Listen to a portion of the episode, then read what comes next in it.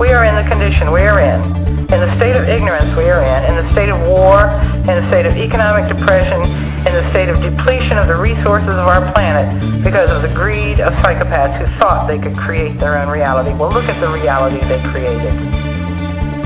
You're listening to SOTT Talk Radio, the world for people who think.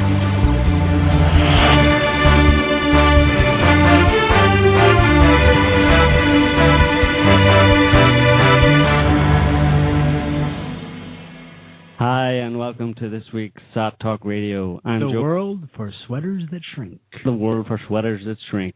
I'm Joe Quinn. With me is Niall Bradley, as usual. Also, Jason. Hi, everyone. As usual, say hello, Jason. Hello, Jason. Good job. And Pierre. Hello. This week, we are going to take a look at the recent hits taken by gold and Bitcoin.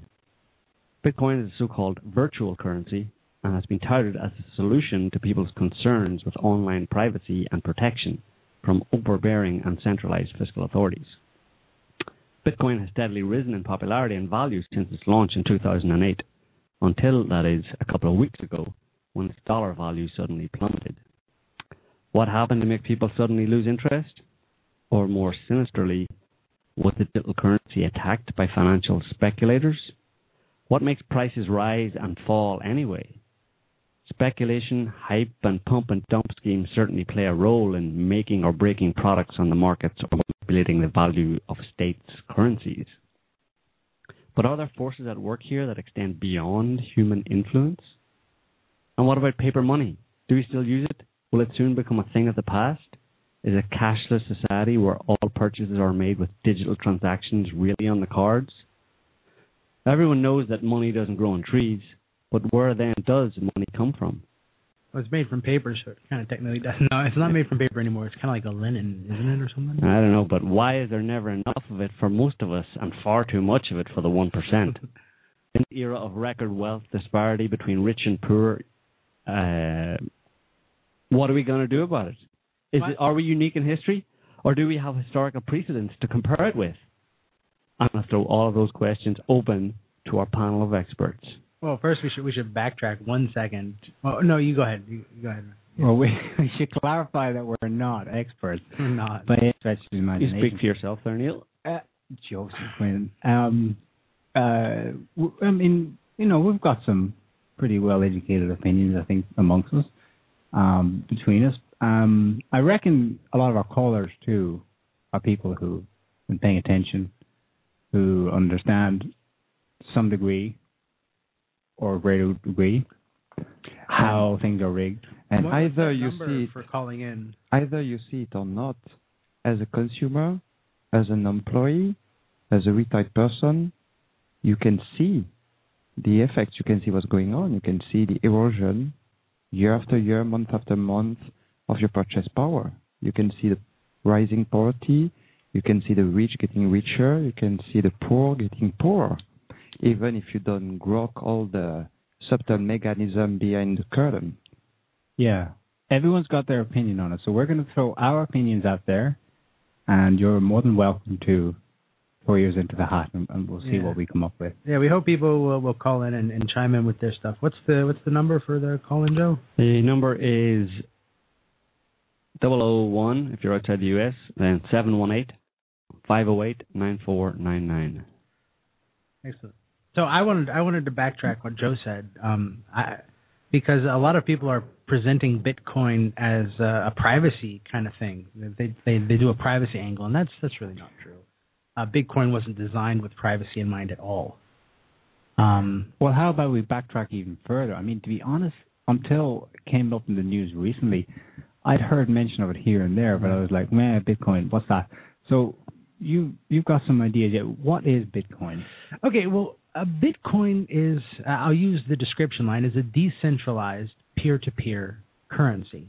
And what that basically means Okay. is that um, everyone who participates in Bitcoin, all of the spenders and, and users and stuff like that, all the people part of the network are the central authority, basically. There is no central bank that issues Bitcoins. Bitcoins are genera- generated by solving mathematical equations to find correct sequences of hashes and thus creating coins. There's a limited number of coins that can ever be created, 21 million or so. And as you go along within history, the coins become more and more difficult to generate. And what this basically means is that bitcoins are not counterfeitable. You cannot print more. You cannot count, and, and it's mathematically backed up. Um, which, in a certain sense, is kind of what makes Bitcoin very attractive because uh, a lot of banks are saying, "Oh, Bitcoin has no regulation," and I say, "Well, that's not really true. Bitcoin has the the sternest regulator of all, mathematical. You know, the god of mathematics tells you exactly what can and cannot happen, and uh, no amount Just to of clarify, you mentioned print anymore, Yeah. but this is a virtual currency. There is no actual physical Bitcoin or paper, right? Mm, that's kind of that's kind of an that comes into it. That's a philosophical question about whether or not something inside of a computer has an existence, and it does really. It, people need to remember that computers do have physical existences, and uh, Sure, the computers do, but the currency as such is not actually. It, that's why it's called a virtual currency, right? it does exist. It does exist because it's it's a it's a it's a it's a it's like it's like the number thirteen exists, right? You Right. would say that the number thirteen Okay. exists. It doesn't physically exist. You can't hold thirteen in your hand. I got you. In the same sense that a Bitcoin exists because it's just a mathematical reality that that Bitcoin exists inside of a space of zero to 21 million possible numbers that Okay. could be representing a Bitcoin. So it does exist. It has it has a very fixed existence. It can't be faked. It can only be found based on the history of the network and what's going on.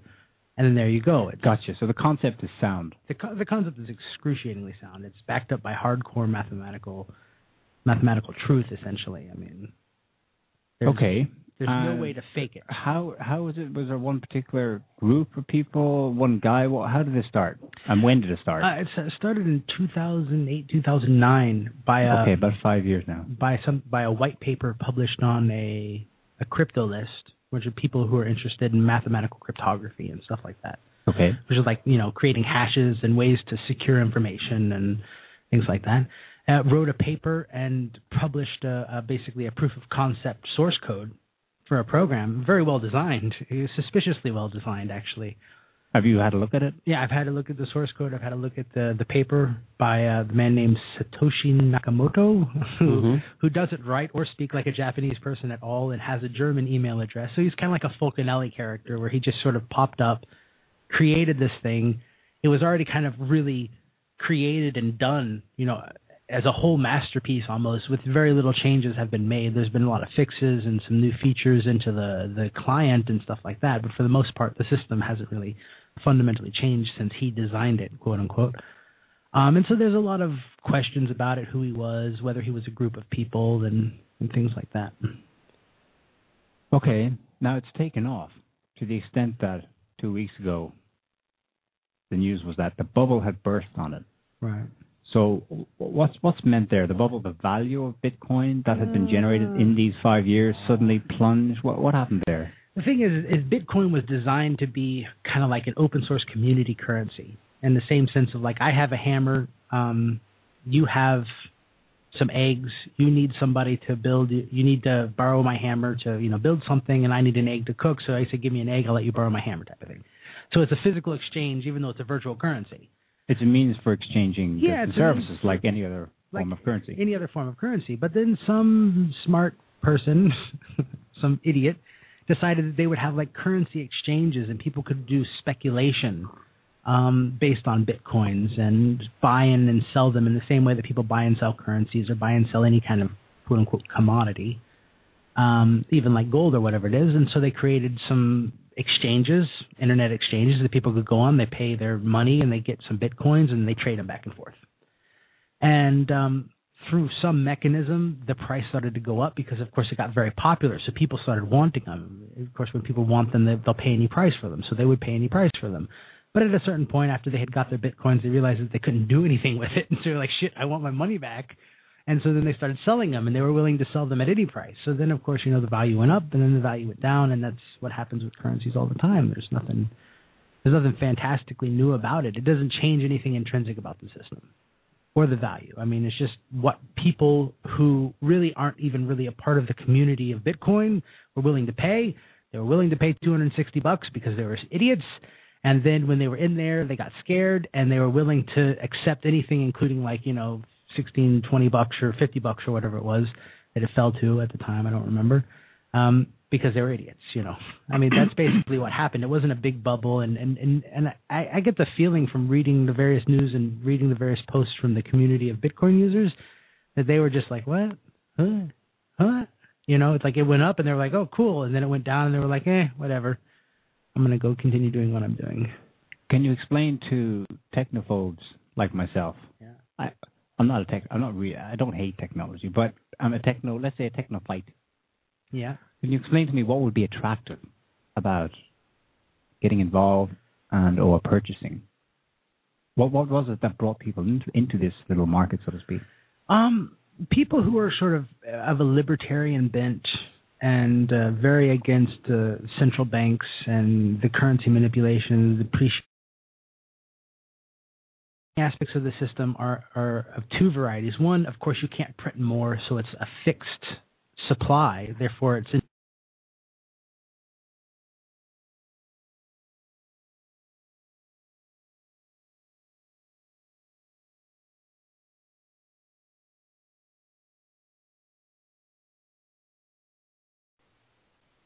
I think we're we're back.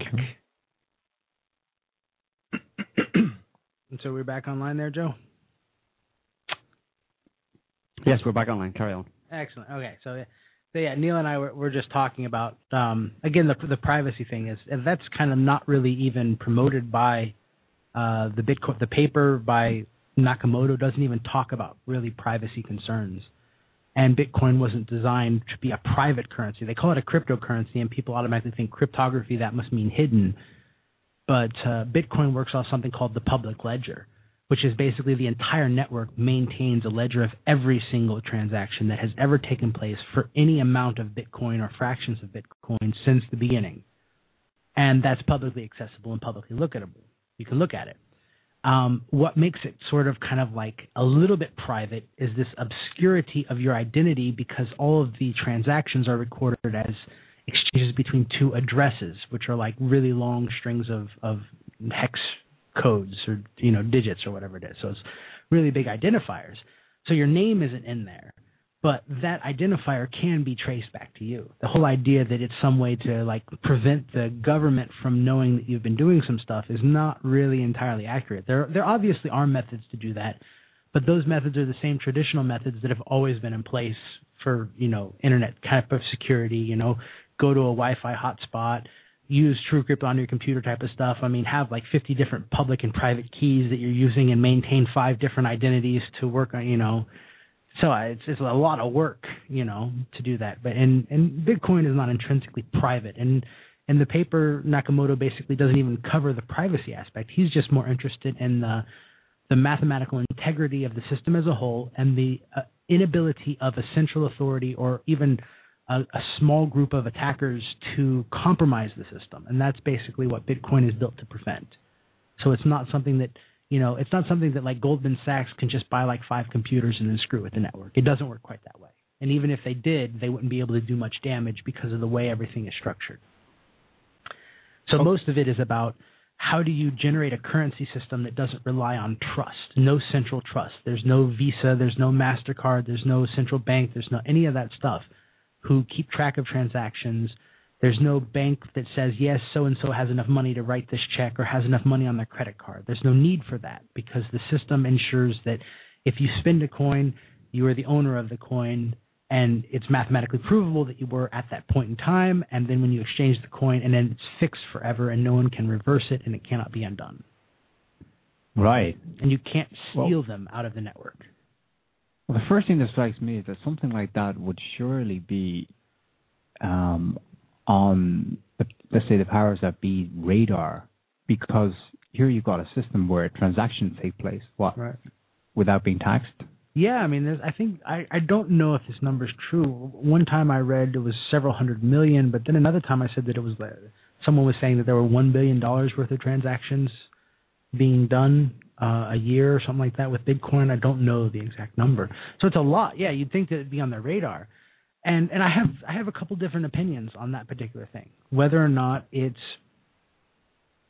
that um, the government created itself and wants something like Bitcoin because I think in a certain sense you could say that a certain cabal within the governments of the world doesn't really like the banking system to be quite honest. It is it is a I mean Bitcoin is a bank killer. 100%. It's a bank and credit card killer. It, if it's allowed to persist, it will kill banks because it's just a better system. Um, it's, it's very, very sound and it balances itself out and re- doesn't require them and it's cheap. You know, anybody can exchange coins. You know, so it, they don't need a central bank at all. And it's so well designed by someone who is obviously kind of an academic individual, um, probably someone who was you know involved in you know military research or something like that. Uh, I think. So it sounds like it's something that kind of comes from the government um, or a cabal within the government that wants to uh, either experiment or see what's going on because it creates a kind of a perfect system for a government if you think about it and it's not really Yeah. perfect for people it's a completely public and trackable system you know it's not hidden it's not easy to conceal yourself on on the bitcoin system Although it claims, how do I put it, pure anonymity. well it doesn't claim that I mean, No. people who use it claim that? People have assumed it maybe. people have assumed it because uh, you know you have these public private key cryptography and all this different stuff but that's not that doesn't ensure anonymity because the minute you let's say for instance the minute you buy something with bitcoin you have to have it delivered somewhere Ah, and that, of course, the item itself will be trackable. the item itself lands in a physical location which is then tied to you which means that the address for that transaction is tied to you which means therefore they can go through the entire history of all transactions and see where that bitcoin moved from who to where to what. Was it yours? Where did you get it? Who did you get it from? And so it is still easy to collect intelligence on people and there there are ways around that naturally you know you can create a new wallet address for every transaction and use different keys and move to different locations and never have anything delivered to a location actually tied to you you know? I mean but that's a whole lot of work. You have no idea. It's almost impossible to do. So So people are looking for alternative ways to trade, to, and I guess internet privacy comes into this a lot. internet privacy comes into it a lot but you have to remember that there's no such thing as internet privacy there's no real internet privacy everything is sort of Yeah, it's kind of the holy grail for, let's say, a, a hacktivist community out there. It's like, you know, can we stay under the radar? No, mm. you Can anyone- can't. I mean, there's there's a. I mean, you. There's like there's two branches of that particular argument. The one is is that the you can't because the government is so all powerful that they have all these satellites and all this technology, which is of course total BS because they're not. What has happened over the last few years, which lets you know this, is that the government has kind of empowered local ISPs to basically spy on people and given them not only just carte blanche to do it, but the tools, technology, just whatever, you know, spy on your own consumers. So that actually it's a giant sort of like Nazi-esque network of ISPs reporting on their own clients type of thing. And also you, you're, you're in a physical location, you have a computer, the computer was bought with your credit card, it has a serial number, um, that transaction is recorded at the place that you bought it, and just intrinsically of just record keeping, you know. And then you did something with it, and the MAC address. I mean, seriously, there's no anonymity. You can't do anything without leaving, you know, digital fingerprints, quote unquote, on anything. Um, Okay. I mean, we talked about this today. There's so much that can be said on this topic. I mean, it's just it's, Well, I thought it was interesting that, um, okay, so this this Bitcoin is set up right, uh, because people are looking for alternative ways to right, get around uh, heavy burdens of constant taxation, Big Yeah. Brother eye in the sky, right. just to have some semblance of privacy. And it struck me that the, the value, the value that people place Right. on something like this, Yeah, a, exactly. virtual currency, is exactly that privacy. Right, privacy. But from what you're saying, this isn't really attainable. Not, no, no, it doesn't really exist in there. I mean, it, it can. You can do a lot of work for it, and, and you can. It, it, it pre- presents a little bit of a problem for the government. In fact, that they're not positioned right now to go into Bitcoin and find out who's spending what and tax them all, right? But but they will, you know. And because of the nature of Bitcoin, they'll be able to do it retroactively because everything's public and it's a public ledger, and they'll just you know find some way. I mean. Uh-huh. With a little bit of anonymity, you know, effort and lots and lots of encryption and switching addresses, you can make it very hard to next to impossible for them to find out everything that you did on the network, but eventually it will get to that point. Its value is in the ability to to have a way to exchange and keep assets that are not seizable, most importantly by an arbitrary third party like PayPal.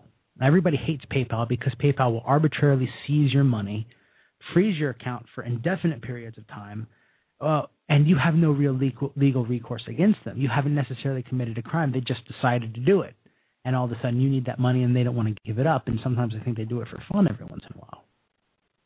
Um, so that's the kind of Bitcoin protects you against that. It doesn't protect you against government seizures because the government always has the ability to come in your house, take your computer, and then they have access to your wallet. So, you know, I mean, Bitcoin is not really different from cash in a certain sense. You know, there's still a wallet, and somebody can take it. The government can take it in the same way they can take the wallet out of your pocket, in the same way they can seize your assets physically. So Bitcoin doesn't really solve the government problem at all. It does solve the third party problem. Yeah, the one difference I can see between cash and Bitcoin is that, unlike Bitcoin, cash is non-trackable or not tracked.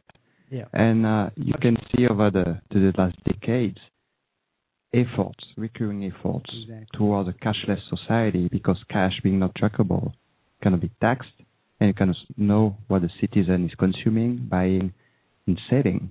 So it means less control and less taxation exerted by the powers to be on citizens. And and there we go to the second prong that we got sidetracked to, you know? Yeah. And in the same week that Bitcoin takes this plunge in its, in its dollar value, in its nominal market value, Right. gold took a big hit. Now, people will be more familiar with the idea that gold is uh, an, al- an alternative currency. But of course, It's the original currency. it's the original currency. Almost. Pierre, you want to Seashells. exactly. Seashells. Uh, well, that, that's a there's a lot to say, but maybe just we should start with the basics and uh, talk about what a currency is. And uh, but the fundamentals of the currency is this notion of value. Okay, and this notion of value is reflected is a reflection of several parameters. For country, nation, its currency, national currency, will be a reflection of the intrinsic value of the country. If the country discovers new resources, or to be more cynical, invades a new country with a lot of oil, or make a major discovery, technology that improve competitiveness, the value of the national economy increases, and therefore the value of the currency increase. For a long time, this intrinsic value was reflected by the treasure of the country. The treasure was counted in gold, silver, and copper, the, the three noble metals at the time. If you had a lot of wealth, you had a lot of gold, you had a mint. Kings had mints, dukes, princes, and you could uh, issue coins, gold coins. Now, today, and we're going to talk about the, the historical step that led to the current situation, we are into the era of fiducial money, or fiat money. Fiducial based on uh, fide, the Latin word that means confidence, trust. Okay. And credit, that is based on a Latin word as well, credere, believe. hmm And basically today, when you hold a one dollar note in your hand or ten dollar note in your hand, the value, this ten dollar value, is purely subjective, arbitrary, and based on belief. It has no intrinsic value at all. Apart from, apart from the value of the paper. apart of the apart from the value of the paper, yeah, which, Well, I is, mean, a sheet, a sheet is less, a less than ten dollars. Well, how much is a sheet of toilet paper worth? And uh, unlike gold, gold has an intrinsic value because the supply is limited, because it has industrial use used by civilization to make uh, electronic components, jewelry, etc., etc. So when you m- melt a coin, its price, weight-wise, it's almost the same one as the coin minted. Today, we live in an era of illusory money.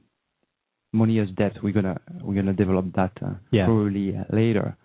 Um, and the illusion that keeps the confidence, the trust of citizens in their currency is thoroughly maintained through different mechanisms, manipulations, um, including the rigging of the price of gold.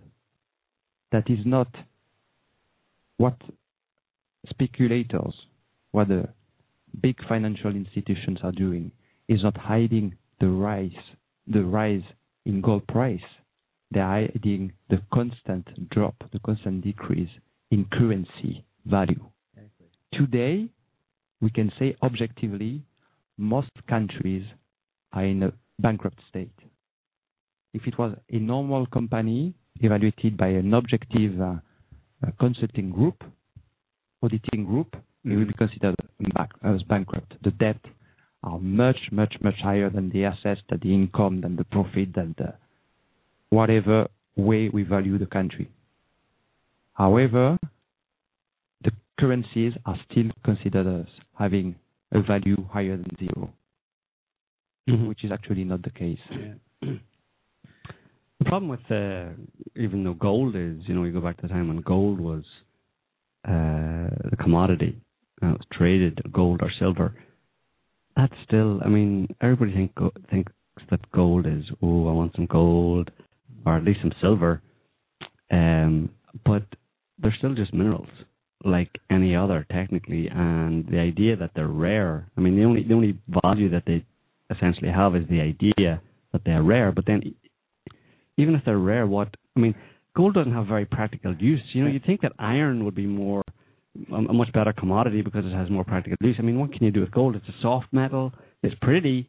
So the value of uh, the value of gold is backed by prettiness. It has uh, not not not only it's a very nice metal, I think, Yeah, it is. but, uh, you know.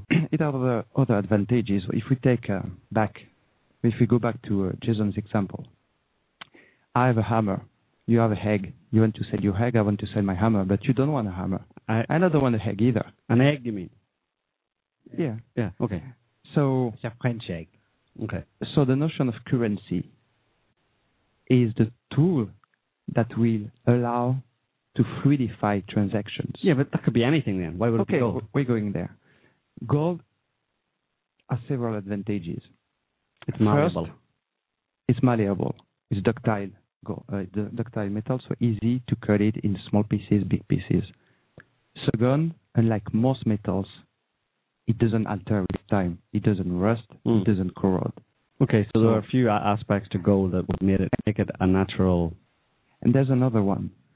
Uh, the other one is that it's rare, but the rarity of a good doesn't make its value. It's more the balance between the supply and the demand. If the supply is scarce, if it's rare, and if in addition the demand is quite high, it can be because of belief, because of industrial application, because of any factor.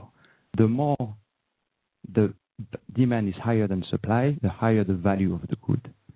And for gold, the supply is really limited. Our centuries we'll be mining and mining, and we don't extract much. Yeah. And recurrently, every decade, every year, the demand is higher than the supply. Okay? So today, and for centuries, millennium, gold value has been high, and actually it's been quite stable. In the Roman Empire, one ounce of gold allowed you to buy a whole outfit, clothes. Today, with one ounce of gold, about uh, $500, 1,200 euros, you buy a whole outfit. That's uh, relatively stable. There are manipulations, up and downs, but Mhm. overall it's relatively stable. And this high value gives another advantage to gold is if you want to move your estate, if you want to carry big transactions, you will, if you, you want to move your castle, you want to move country, you will, won't- won't dismantle your, your castle and carry each stone from one country to another one Mm-hmm. but you can sell it with gold. That will, a castle might be, I mean, historically it's around 10 kg of gold over centuries, and you can carry a 10 kg of gold in a small volume. It's practicality for transaction. It's a, it has a lot of logistical advantage. You're On Okay. the road, it won't rust. It's a small volume for very high value. Okay. I still don't uh, really understand why you know gold was chosen. I don't, don't think that really explains why gold was chosen. Apart from malleability and uh, the practicality of it, it could be any other really. You know, I mean, there's nothing intrinsically, objectively speaking, there's nothing intrinsically valuable about gold apart from the. Uh, There's not only gold. When you look at it, silver it's the same, yeah, historically, but silver being less scarce, yeah. less rare, has a lower value. Copper has an intrinsic value. Is going. Yeah, but the, the, price has been going but the, the the scarcity came afterwards as a, was a result of the fact that gold was chosen originally for probably for its prettiness and its malleability, and then they said, okay, well it's rare, therefore, for the reasons you mentioned, that that adds benefits for um, it being traded. You know what I mean? But the original idea, it seems to be, was that it was nice and malleable. Yeah, it, it could be other noble metals. It could be Yeah. platinum. Exactly. Yeah. Platinum Let me, let me just pretty pause you there because we have a call. We'll get back to that. Hi, caller. What's your name? Where are you calling from? My name is Ed. I'm from Michigan. Hey, Ad. Welcome. Hello. Hello. What what what you got to to, to say to us? Um, I've been doing a a lot of research into Bitcoin when I first read about it, and the the concern that I have is originally when Bitcoin was made, the the way the the blocks were verified, uh, the the average person could just use their CPU power and you know hopefully get one in the in the first phase of it. For every block you verified you got 50 bitcoins. Well they so many have been verified at this point that now they've gone on to the, a second phase where you only earn half as much you earn 25 well over time they figured out that video card GPUs could be used Right. to verify the blocks at 10 times the processing power of a normal CPU. So people started building just these incredible rigs. There's if you if anyone wants to see one, just uh Google Bitcoin rig rigs and you'll actually see pictures of an entire room filled with motherboards with basically the the fastest video cards that are were currently out at the time Yeah. and it, these people were you know generating processing power that even then the the average person could not do so it to me i almost wonder if the the bitcoin generation and people getting the solving the blocks and getting 50 and now it's down to 25 and it, it'll go down again eventually Right. if Yep. they are going to end up having somewhat of a monopoly because if you think about you know if the one percent realize that this type of currency is a threat, they could put somebody up to researching like the the new technology that's now they're they're, they're called ASICs. It's appli- application Yeah. specific integrated circuits. Right. And the processing power of these is just absolutely incredible. It's it, there's there's no words to really describe how how much processing power these have compared to even the old video card rigs that people were using before. Well, the interesting So- thing with ASICs though is that it's um it's not so much processing power; it's that they just are faster at it. They actually Well, they- allow for less power. Right, they allow for less power. I know a lot of the rooms before the you know the the power use was actually people were starting to figure it out and yeah, they might have solved a block, but when they calculated what their electricity cost was going to be and the cooling the room so all the units didn't overheat, it, it was actually exceeding what they were getting Yeah, at Bitcoin, exactly. at least with the current value of what the Bitcoin was, until it went up into the 200s, whatever it was, several weeks ago, and then it crashed. Yeah. But uh, I, I am still concerned with the, the ASICs being out there now that Right. because they're in such limited production, you know, there's a handful of people that are basically nobody can compete with them now. You know, Right. and as more as these come out, we're just you know, how few of people are going to have the majority of the bitcoins on the market? I mean, it's Right. Well, that's that's one of the problems. I mean, there's actually even now a new thing, which is uh, after ASICs, they came up with. Uh, it might have been before ASICs, but they have mining pools basically, where a whole bunch of people get together and they use RPC to connect their computers to to do the equivalent. Um, Wow, I had not heard of that yet. yeah, so there's mining pools as well. But the thing is, yeah, you're absolutely correct. I think that that's fundamentally one of the flaws flaws of the Bitcoin system, um, because basically you have everyone on the Bitcoin network, and they're more or less consumers of the public ledger, and then you have what are called miners, and miners work kind of in the same way that Visa works. They process the transactions.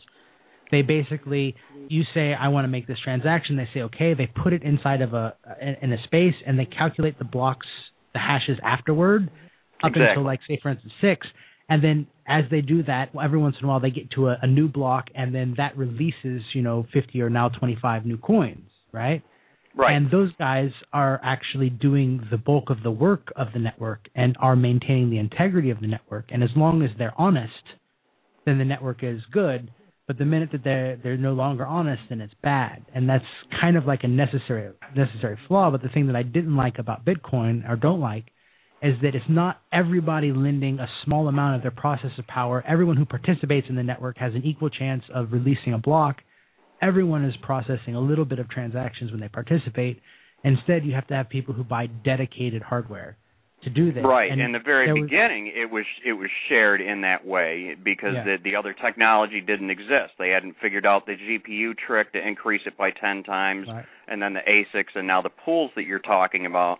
I mean, what comes to mind now with the pools that you mentioned that is what if somebody buys, say, there's 300 new ASICs released in a month and a half from now. What if some big company or somebody buys half of those? Right. and and that's the pool is they have half of the ASICs. The the processing power of that pool alone is going to Mhm. have enormous leverage over basically Right. how many bitcoins they get. Right. And you're describing actually the way most markets, commodities, currencies, share markets are being rigged and manipulated, how speculative bubbles are created and bursted. You have a few major players who concentrate 50, 60, 70% of the assets in their pocket and they can move the market the way they want when they want. From, from Yeah. the way Ad, from the way Ad is describing it, it sounds like the monopolization of Yes. this new currency is already taking place Well, yeah. I mean, when you're in record time. But okay, so it, it doesn't really. It, it is a problem. Like it's a, definitely a problem that people can. They could theoretically hoard them, but there'd be no real point. They can be the ones to discover the bitcoins, which is great for them in the early points, but it doesn't in the long term of the network isn't really a problem unless they never release those bitcoins. If they never release the bitcoins and there's only 10 million, then it's a bit of a problem. But once the coins have been discovered, they've been discovered and the network continues on afterwards. So I mean, it's not like a horrible oh my god, it's over flaw, but it is one of those ones where yeah, a big company or somebody who's really wealthy, like Goldman Sachs could decide to actually commission ASICs because an ASIC is just an application specific integrated circuit. It's basically a microchip where your code for solving the algorithm, your program is just written onto the chip and there's no CPU or processor. It is the whole thing right there in one little chip type of thing. They could just commission some techies to make that for them. They could just fill a room with it and then they could take over the processing of the network and then manipulate it. So yeah, that is a weakness that has always been a weakness. But the great thing about Bitcoin in that particular respect is that the kind of manipulation they can do is still limited to things like they could double spend coins or they could switch around the order of transactions at any point, but they couldn't really do that much with it. They'd, they'd always be in a constant battle to be manipulating the system and constantly have to run constant. So, in a certain sense, it's it's bad because yeah, like Ad's saying, you can't compete. Like the average user can't compete anymore, and that's kind of not really fair, you know. Yeah, that's the way I felt about it. It's there's something that I find unattractive about it. It almost to me falls into the same class as the the high speed trading that goes on in the markets now. I mean, yeah, you know, there's there's people that can afford uh that rigs and equipment and hardware that have processing power that that none of us could possibly afford. And th- these people in the end somehow always figure out a way through technology to make everything go their way. What's And what's then- worse about that? Yeah, you were saying. Go ahead. Go ahead. I was going to say that what's worse about that is that it's not actually these guys are not really techies. It's just they have so much money right now that they pay a couple of nerds to get together and find them a solution, and then they just hook up a button for them to press, and they manipulate stuff with buttons. You know, it's it's all of these massive trading platforms that are, you know, hardcore design that have like special algorithms that wait for things to be certain prices and then sell immediately faster than any person could could ever do it, and they make their money that way. I mean, it's it's kind of unfair still. Exactly. It's unfair That- for the little person. Yeah, that's that's one of the things that I thought about when I I read about the the first gentleman that actually did release ASICs for sale for Bitcoin generation. You know, it it dawned on me who could have possibly came to this guy and paid him to develop it. He obviously had the knowledge to to create the Right. create the ASIC to do it. Right. You know, and he's he's making good money off of it. But what if somebody gave him a big corporation, somebody who Mhm. saw the the value in this to get it to their advantage? They could have been the ones that basically gave him his lab and all of the equipment. Because if you look at the picture of his lab, that is some extremely sophisticated equipment that is being used to Mhm. create these things. Yeah, I think one of the first rigs though to go out for those went to the one of uh, one of the core developers. I can't remember what his name is. It did. It yeah, did. it went to the. So that was a good thing because if that guy's honest, then maybe it's okay. But like I think my my friend Mikey is always saying, you know, in a gold rush, the people who make money are the tool makers. The guy who makes the pickaxe is the one who really makes out during a gold rush, and that's Yeah. kind of what's going on here. You know, everybody's. You know, I mean, there was a guy who paid twenty thousand six hundred dollars for one of these ASIC rigs. Not even for it, actually, Yeah. just the promise that the guy will make it for him Yep, in, in that was the date. auction on eBay. I had read about that. Yeah, I paid twenty grand for one of these ASICs, and you know, I mean, okay, I understand it. He's yeah, that's it's speculation. I don't think that. I think that the the the, the Bitcoin community should definitely not be down with speculation. Speculation is is a killer in markets. You know, speculation just shouldn't be allowed. Yes. You know, that's what that's what caused the bubble. It's just rampant greedy speculation uh, of people who had nothing. They just said, "Oh, it's a it's a hot commodity. I'll go and trade it. Let me put some money on it." And then, of course, they lost their shirts, and they deserved it for being stupid. But And herein lies the rub. Right. Bitcoin is part of a world where the financial economic system is such that speculation is given free reign right. to run rampant. which is why I see Bitcoin, like I was saying before, as like it seems like the government kind of is behind it, or some cabal in the government is behind it, because it's really like it's perfect for them. It's not completely private. It is a public ledger. It's traceable. It is, you know, taxable, and will be when they if if they were to ever get set up for it. Um, it's just a perfect for a cashless society. And Yes. it, what better than to get the people themselves to demand it? We want we want the government to start using Bitcoin, and they'll be like, okay, no problem, ching, you know. yeah, that crossed and my mind. I everybody mean, not and everybody not knowing any better would jump on board with that, not realizing where the source of it came. Yeah, I mean because it was it's too well done. You know, it's so well done. It it could. A lot of people have mentioned that it probably couldn't have been written by just one single person, or at least it would be very suspicious to have been created by one person. Just the source code kind of looked in the in the sense like maybe there had been some more more than one person behind it. That it had been kind of a group of people, um, probably with academic backgrounds. So I mean, this really Exactly. sounds this really sounds like the product of a think tank. Uh, you know, the, a That's- think tank. That's what I'm thinking as well. When you when you read about the history of Bitcoin and its origin, they always refer to this, you know, cryptic individual who nobody knows his real name, and you know, supposedly some people have met with him and seen him. Well, I haven't. How many of the other people that are using Bitcoin have? Probably I mean, none of them. it's the same it's the same Fulcanelli type of character, you know. Where, Yes. where Ken is always saying, "Yeah, I met him in Spain, I swear," and we're like, "Yeah, we're supposed to believe you because you're selling books." Keyser Right. Soze. Is he real? All right, uh, thanks for your call. for your Great call, talking man. to you. Thank you very much. Take it easy. Bye. Yeah, I think the fundamental problem here is that it's the world we live in. Mm. and the type of Base pe- the type of people in the world, you could try and impose a, a really positive kind of um, you know kind of game changer, potential game changer situation that would improve a lot of humanity and get rid of banking, for example. Uh, But does that stuff. really improve the law?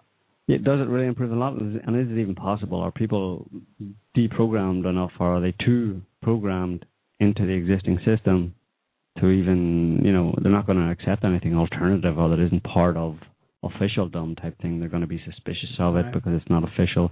Authorities don't back it. You need half the world to be a bunch of renegades. You know what I mean? And they're not. They're a bunch of sheep. Well, Canada has already started a, a digital mint. Basically, Canada has, based on kind of like a Bitcoin technology, has started issuing digital currency of some kind. I don't have any specifics on that, unfortunately. Um, but you see that the banking system is having a very adverse reaction. They've started closing the accounts of people trading with Bitcoin. Um, they've done a couple of famous accounts in Canada, the, the the Bank of Canada or something. I don't know, Royal Bank, whatever. They've started canceling people's accounts, even though they're very large. Like you know, one guy, thirteen million dollars worth of transactions, and uh, they they closed his account and said, you know, we're not interested in your business anymore. We have the right to close your account, just because they, they are afraid. The banking system's afraid, and I think that the government, certain parts of the government, recognize what the banking system is doing and that they're out of control, and, and, and they want they want their hands in that pie. You know, they want to get more direct into people's homes, and Bitcoin is a way that they do that. I mean, if they were to take over Bitcoin or say, all right, Bitcoin is cool, or whatever they build off of Bitcoin, I don't think Bitcoin will succeed. I think that the next thing after Bitcoin will be this sort of cashless society, digital currency, and that it will be, you know, issued by the government or a government Yeah. of some kind. You could see how it could lead into the whole, the you know the purported Illuminati's plan for a one world government via Right. cashless society. You Uh-huh, can see how Bitcoin uh-huh. would be a lead into that. Do you know what I mean? They set that up or tweak it a little bit and it's say, a proving ground. yeah, Potential Trojan horse. So Bitcoin, beware. Yeah. Caveat emptor. caveat right? Bitcoin. And actually, we're pretty much uh, in a cashless society already. Already. Yeah. well, this is. I think we are. Yeah. Night, what 98% of transactions are virtual. You see, it's less visible in the US where the use of cash is more still more prevalent, but in Europe, over the last uh, decades, you've seen The use of cash, I don't think, is prevalent in the U.S. No, I think we all use more credit so card. than in U.S. than in Europe. People card. use. Uh, Can't you use uh, can't you card. use cash to buy car uh, cars in the US? I think you've been watching Yeah. too much TV.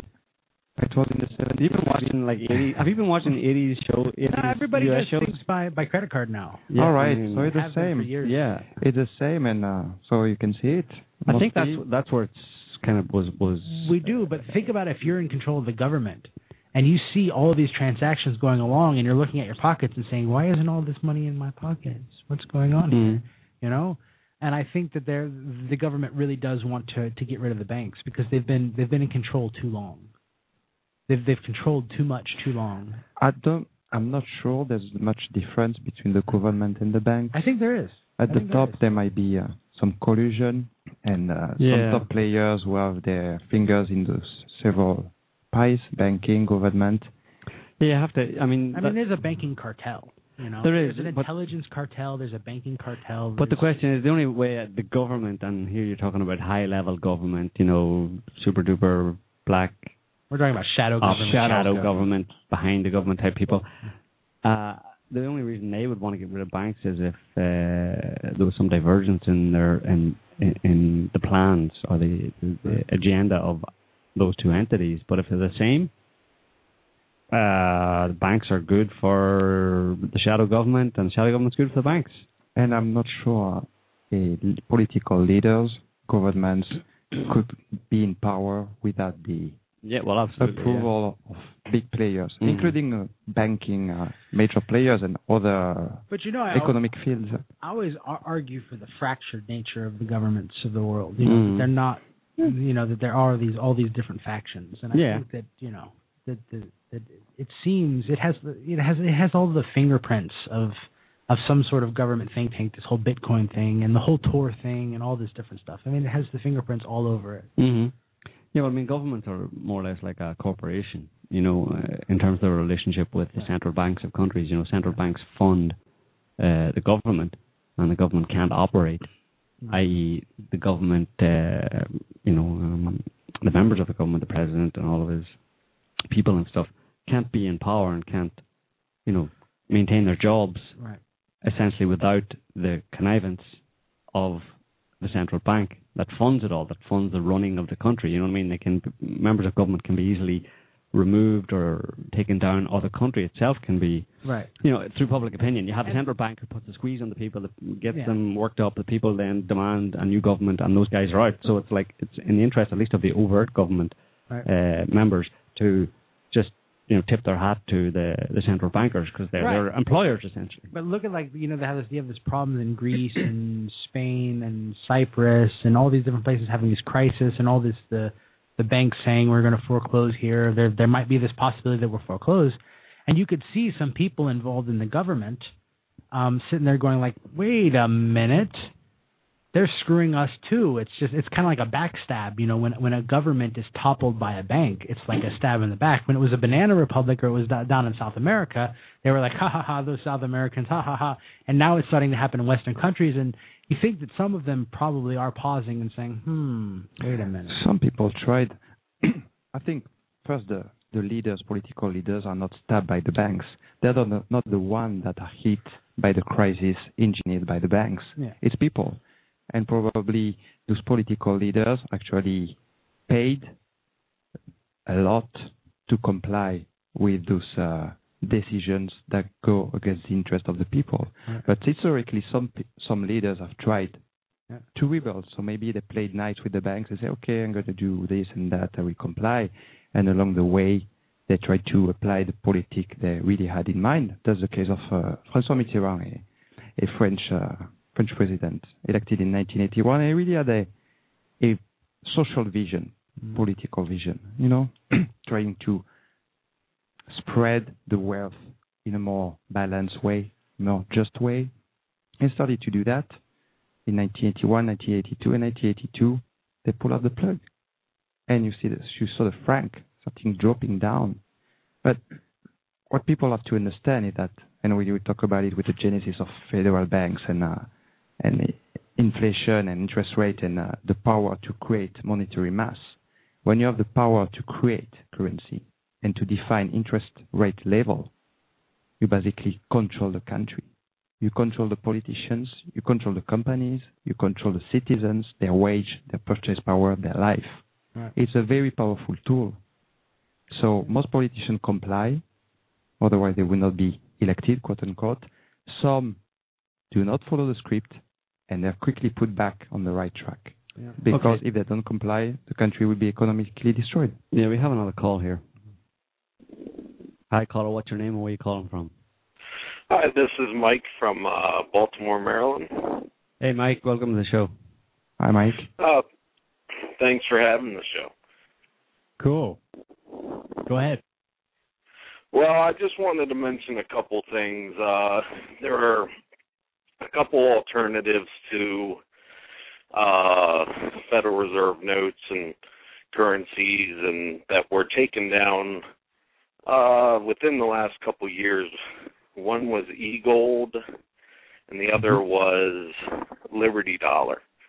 So they don't want an alternative to fractional reserve banking or paper currencies, and so it always made me wonder about Bitcoin. So I really appreciate uh, the discussion you guys are having on it. Yeah, what happened? To, what happened to eGold? You said it was taken down. Yeah, they when I think uh they went after the founder of it, which pretty much took it down and what eGold was was electronic currency backed by gold Yeah. where you Uh-huh. could make payments and stuff like that. And Liberty Dollar was more uh paper currency backed by silver that was outside of the regular government based or or private bank Federal Reserve system. And they went after them. I think the Secret Service closed or closed them down and Secret Service went after eGold as well. And uh, another comment to make is in terms of the difference with gold and silver nowadays in terms of investments and if you read heavily into like silver bug stuff or gold bug literature, a lot of people say that silver's a better investment based on that it has a lot of modern uses. And one of the things about it that's intriguing that a lot of people point to is it's using a lot of electronics and stuff like that. And mm-hmm. since the price is lower, it's not economically feasible to recycle the silver in the electronics. So unless the price went up, it wouldn't happen. So throughout history, there's been a certain amount of silver mined, and depending on who you read, uh, it's a matter of how many ounces has been used up in industrial uses that'll never be taken out of uh, be able to be recovered again. So that's just something with uh, gold. It has less modern uses other than being used for people save money or whatnot. But silver does have a lot of modern uses like medical, Yeah. electronics, and such. Mhm. Yeah, that's a good point. Yeah, I agree. Yeah, and the e-gold uh, experience was interesting, and uh, actually, it's what's the way currencies have been valued until 1971 for the dollar and for until the Second World War for some other currencies, and it gave an intrinsic value to the currency if the gold backing was real. Uh, until 1971, every dollar note was exchangeable in gold, physical gold. It would be interesting to know if what the U.S. treasurer, was claiming was owning was uh, really there. hmm What is in Fort Knox are there those uh, 8,000 tons. so we have physical gold there available. hmm And at the same with those operators, it's definitely more reliable than a um, fiduciary money, fiduciary uh, currency. But you still have the question about the reliability of the operator. Does the operator own as much gold as the gold-backed currency it is issuing? hmm So when comes the point when a crisis uh, develops and the customers want their gold hmm or want their money, will the, the, the operator be able to provide? hmm Yeah, they. Well, De Will they Gaulle wanted the gold from uh, uh, from France. He wanted to, since the U.S. printed so much money and stuff like that, or had so much debt based on the Vietnam War, the Nixon closed the gold window where governments couldn't exchange their U.S. currency for gold anymore, and that was, I think, what you're referring to in 1971. Exact. Yeah. Yeah, yeah, and um, i- is and since then the value of dollar kept has kept depreciating, dropping, because uh, more and more money has been created, and literally out of nothing, there was no more gold backing, there was no more Mhm. reference in the actual world. Yeah, they started just. I mean, now, nowadays, one a one dollar note is exchangeable not for the value in gold or silver, but it's exchangeable for another dollar note. Yeah, in uh, 1933, you had uh, one dollar was one thirty fifth of an ounce, which is roughly a bit less than a gram. So one dollar was one gram of gold. Today, one gram of gold is about forty six dollars. So it means the value of dollar hmm has dropped by a factor of forty six Yeah. Uh-huh. over eighty years. hmm All right, Mike. Have you any other comments for us? Well, just one last comment. There's a lot of speculation, and I read uh, Jim Sinclair's a pretty good uh, read about gold, and he Mhm. recently aired something that I've thought about is where is what's happening to all this gold? You know, you have the paper markets with the comic COMEX, and then you have all these people buying gold on the physical market. And it's a matter of, you know, if you have a cabal of people that realize that uh, paper currencies or what's happening with the economy is going to go bad and hyperinflation, eventually they'll decide, you know, we have to enrich ourselves and drain the gold out of the the system. So, you know, that whether that's happening or not, it's so opaque to try and figure out what is actually going on. But that might be going on where the powers that be or whatnot and people that really see what's happening that have control and stuff like that might be draining gold out of the system from governments because governments have been for years selling gold that they had with agreements, international agreements, and where where has that gold been going? So that's just the last comment I had. Uh, well, and uh, what you say is true. At the same time, over the last year, you see some uh, change in behaviors among uh, among some countries, especially China and Japan, because Yeah. in uh, 1971, another change um, decided by uh, Nixon administration was to uh, to trade oil and uh, some other major commodities in dollar. So since 1971, if you want to buy oil, you first have to buy dollar and trade in dollars, which create an artificial demand for dollar, and which is one factor why the dollar doesn't collapse. And you have countries with a positive commercial balance, countries like China, countries like Japan who sell a lot. They get they get in a lot of dollars. Until recently, four or five years ago, they were stacking up dollar. And uh, then the policy started to change, and they've been massively buying gold Yeah. and selling dollar because they probably see what's coming and what is, I think, unavoidable. We don't know the timing, but sooner or later, the The very low value of the dollar will be obvious.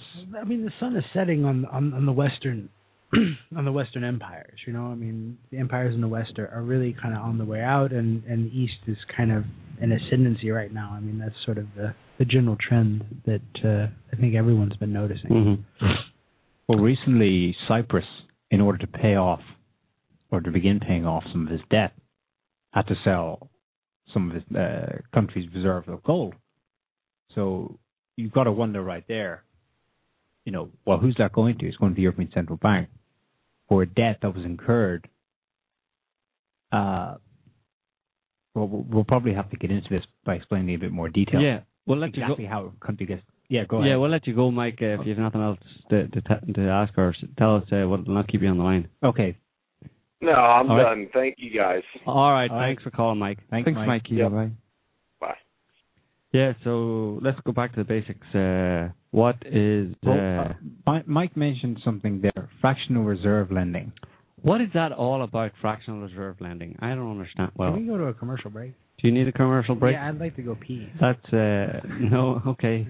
A little too much information there, but That's pretty clear. we're going to go to a commercial break, and we'll we'll be back in about a minute and a half. Since ancient times, great civilizations have risen and fallen. The biblical plagues and the collapse of the Old Kingdom of Egypt, the plague of Justinian and the collapse of the Roman Empire, the Black Death that devastated Europe. Could similar catastrophes strike our planet again? Laura Knight Jadczyk's latest book, Comets and the Horns of Moses, provides compelling evidence that the course of human history has been defined by extraordinary and devastating cosmic events. Drawing on her extensive study of history, religion, psychology, and physics, Laura uncovers clues hidden in the great myths, ancient astronomy, and the works of the Greek philosophers to unveil the secret knowledge of the ages cyclical cosmic catastrophe, the periodical return of an extraterrestrial threat whose power moved mountains, reduced magnificent cities of old to rubble, and left the most powerful emperors trembling in fear. Comets and the Horns of Moses is a groundbreaking work that sheds light on our dark ages to reveal a timely warning to humanity. The clock is running down on our civilization. Comets and the Horns of Moses, available now for purchase from all Amazon websites.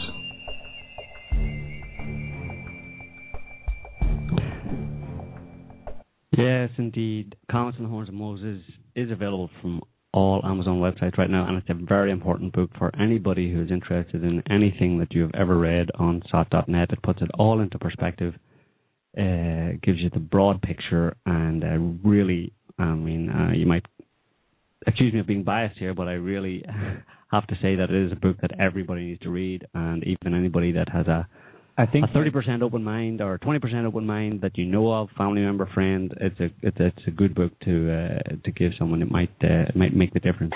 I also hope that by the end of the show, it will also put this topic into perspective. True, We'll- absolutely. We'll, be getting there because uh, history of econ- uh, economies up and down is not what we generally think it is. The history has shown that an economy goes up and down in much bigger cycles or waves, if you like. So we'll be getting onto that soon.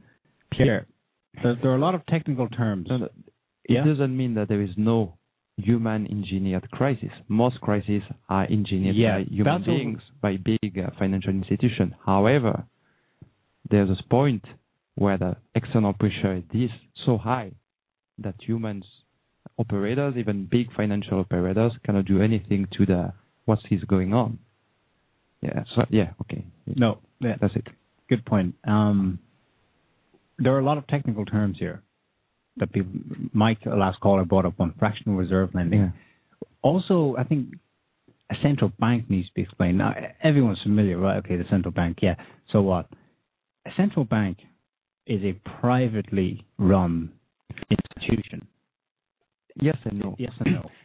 I mean, yes and no in the sense that uh, some are privately held, some are publicly held, but in the end, it's not in the power of the citizen to decide the policy of the central bank.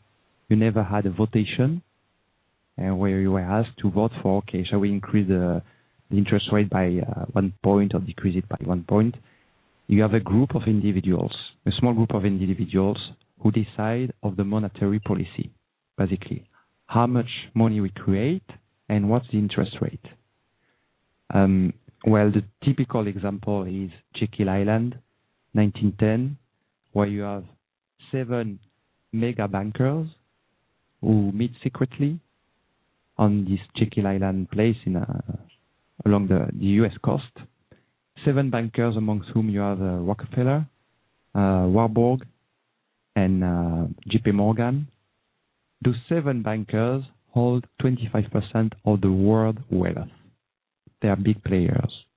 And together, they conspire, that's the word, it's a conspiracy, secret, collective uh, project that will be applied in 1913 and basically put in the hand of the U.S. central bank, which is a private entity, the power, which is a very big power, to decide of the monetary policy. And by the way, the Federal Reserve, which was created during this meeting, is not federal. It has nothing public. It has nothing to do with a vote and citizen's choice. It's not a reserve. It's not backed by gold. It's not backed by anything. It's fiat, uh, fiat money, money created out of nothing, out of a printer at this time. That that was something that when I first learned this, it was so simple and so devious, and I thought, how how have they got away with this for so long? It, it took where them three does money. Where does money come from? You know, it's assumed that for every debt, for every loan given, somewhere, somewhere else, it's owed. Something is owed back to somebody. But when you get to the center of this web, the money is literally created out of thin air. Can, can you explain a bit? It's even worse than that. It's uh, yeah, the money is created out of thin air. Basically, at the time you were printing notes because the money was circulating through notes, basically. Today it's even uh, more virtual. It's just an operation between bank computers. Or, you see on your bank statement when your company, your employer pays you, you see plus uh, X thousand dollars. There's no note, there's no gold, there's nothing transiting between you, the bank, the employer. It's totally virtual. It's just a figure.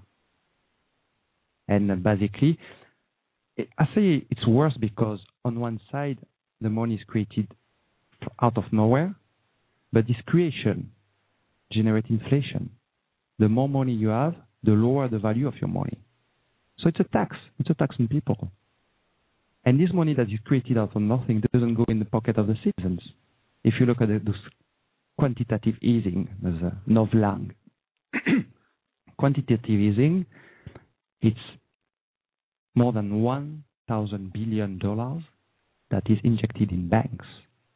The very one who designed the crisis, the subprime crisis.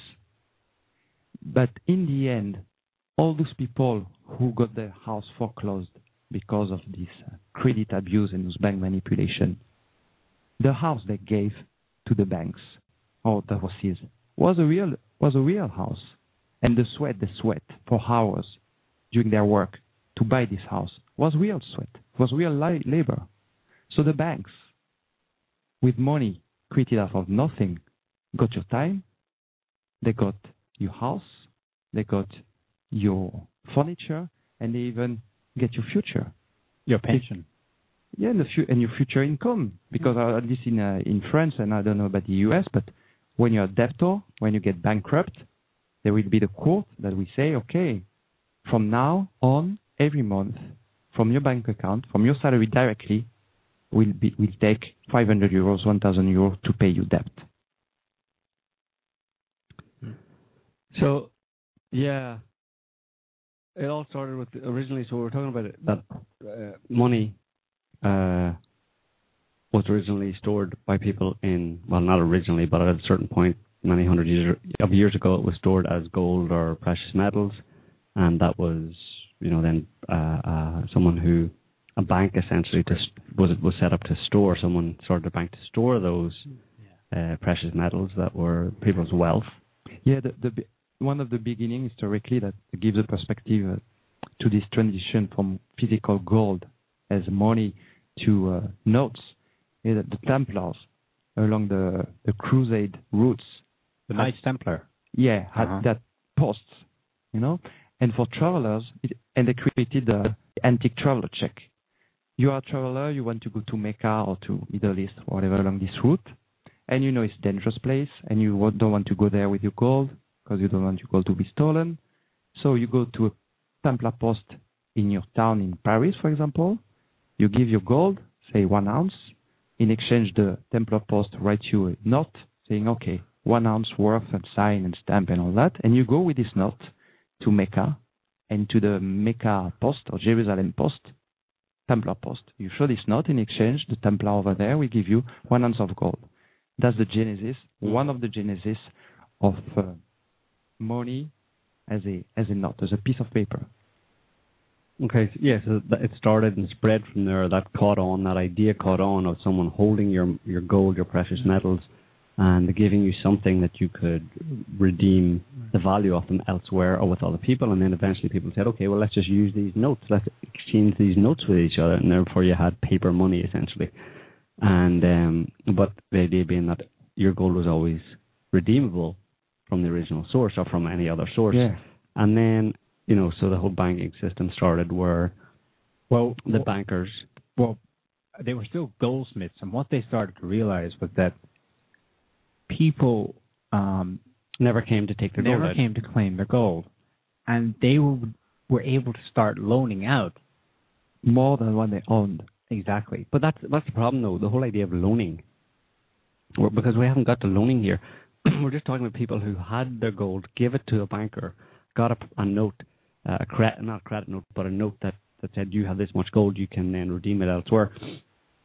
Uh, but then the, the the the goldsmiths or holders of people's gold, like you just said, decided that they would uh, that they because people never came to get get the gold, they could give the gold to other people. But somewhere along the line, people decided that they needed loans, that they didn't have enough of their own precious metals to get what they wanted, so they had to go and ask someone for them.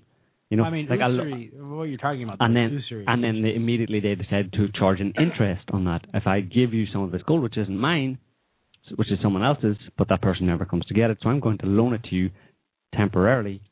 You give it back to me with a bit extra for the pure, simple fact of you don't have any. I'm giving you some, therefore you have to pay for that. Not just give it back to me at some point, but pay for it. And they were making all this interest of loaning out other people's money that initially the other people who were who who owned the gold said, "Well, we want to we want a cut of this. You know, you're getting all this all this interest that you're charging these poor people who don't have the money. You're getting interest from them. They're paying you back plus. So we want some of that plus. So then you had basically bankers. That's essentially the origin of the idea of a, of a banker, of a bunch of bankers getting together, setting themselves up, and, and, and expanding this this concept out. And Yeah, um, and for the that- lo- for the longest time, usury, that is, to charge interest on something you give to someone, in this case, money, was considered immoral and and illegal. After the Nice Concile, the usury interest rate was considered as illegal and immoral.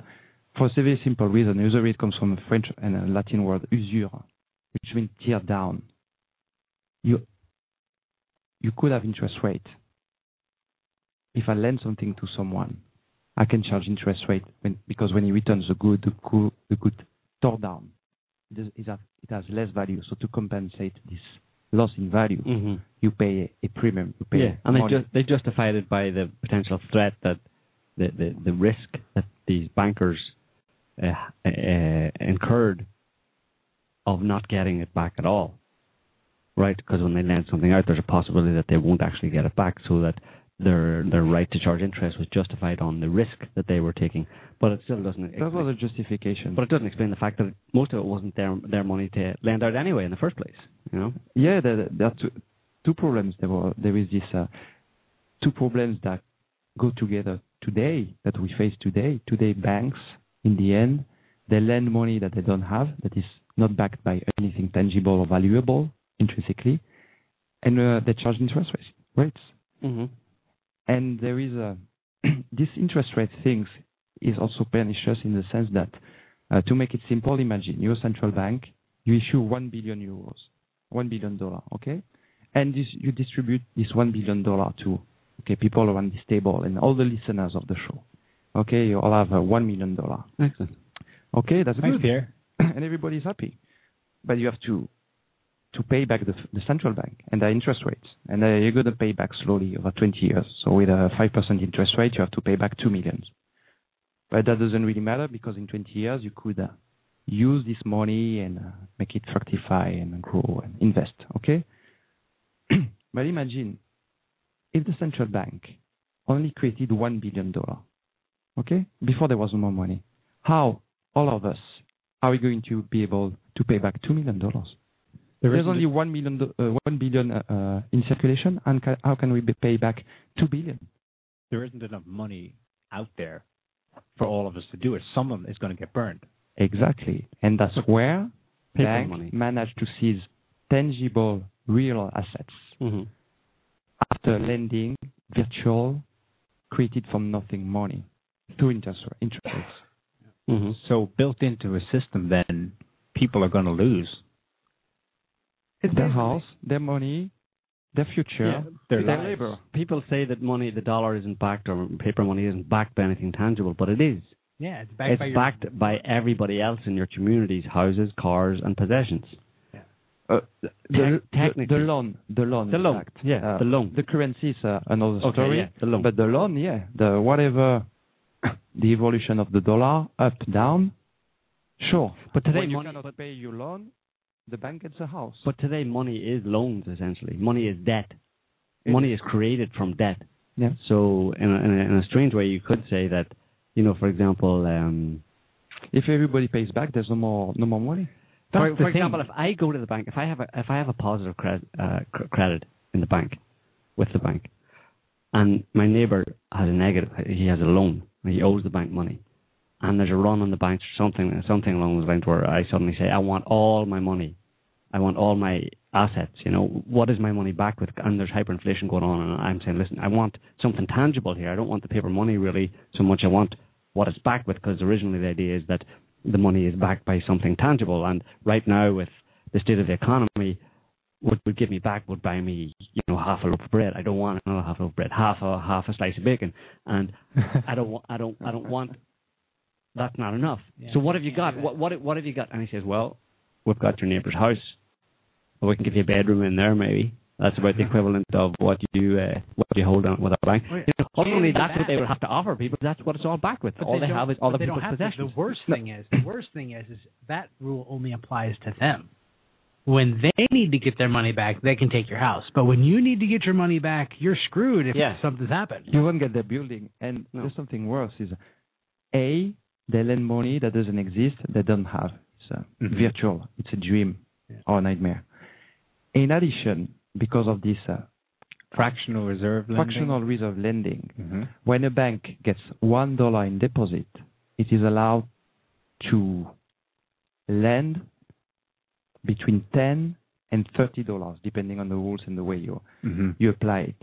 That means that not only banks deal with money that that is virtual, but in addition, it doesn't even have the money or enough money to pay back all the depositors hmm because it lends 30 times more than what it has.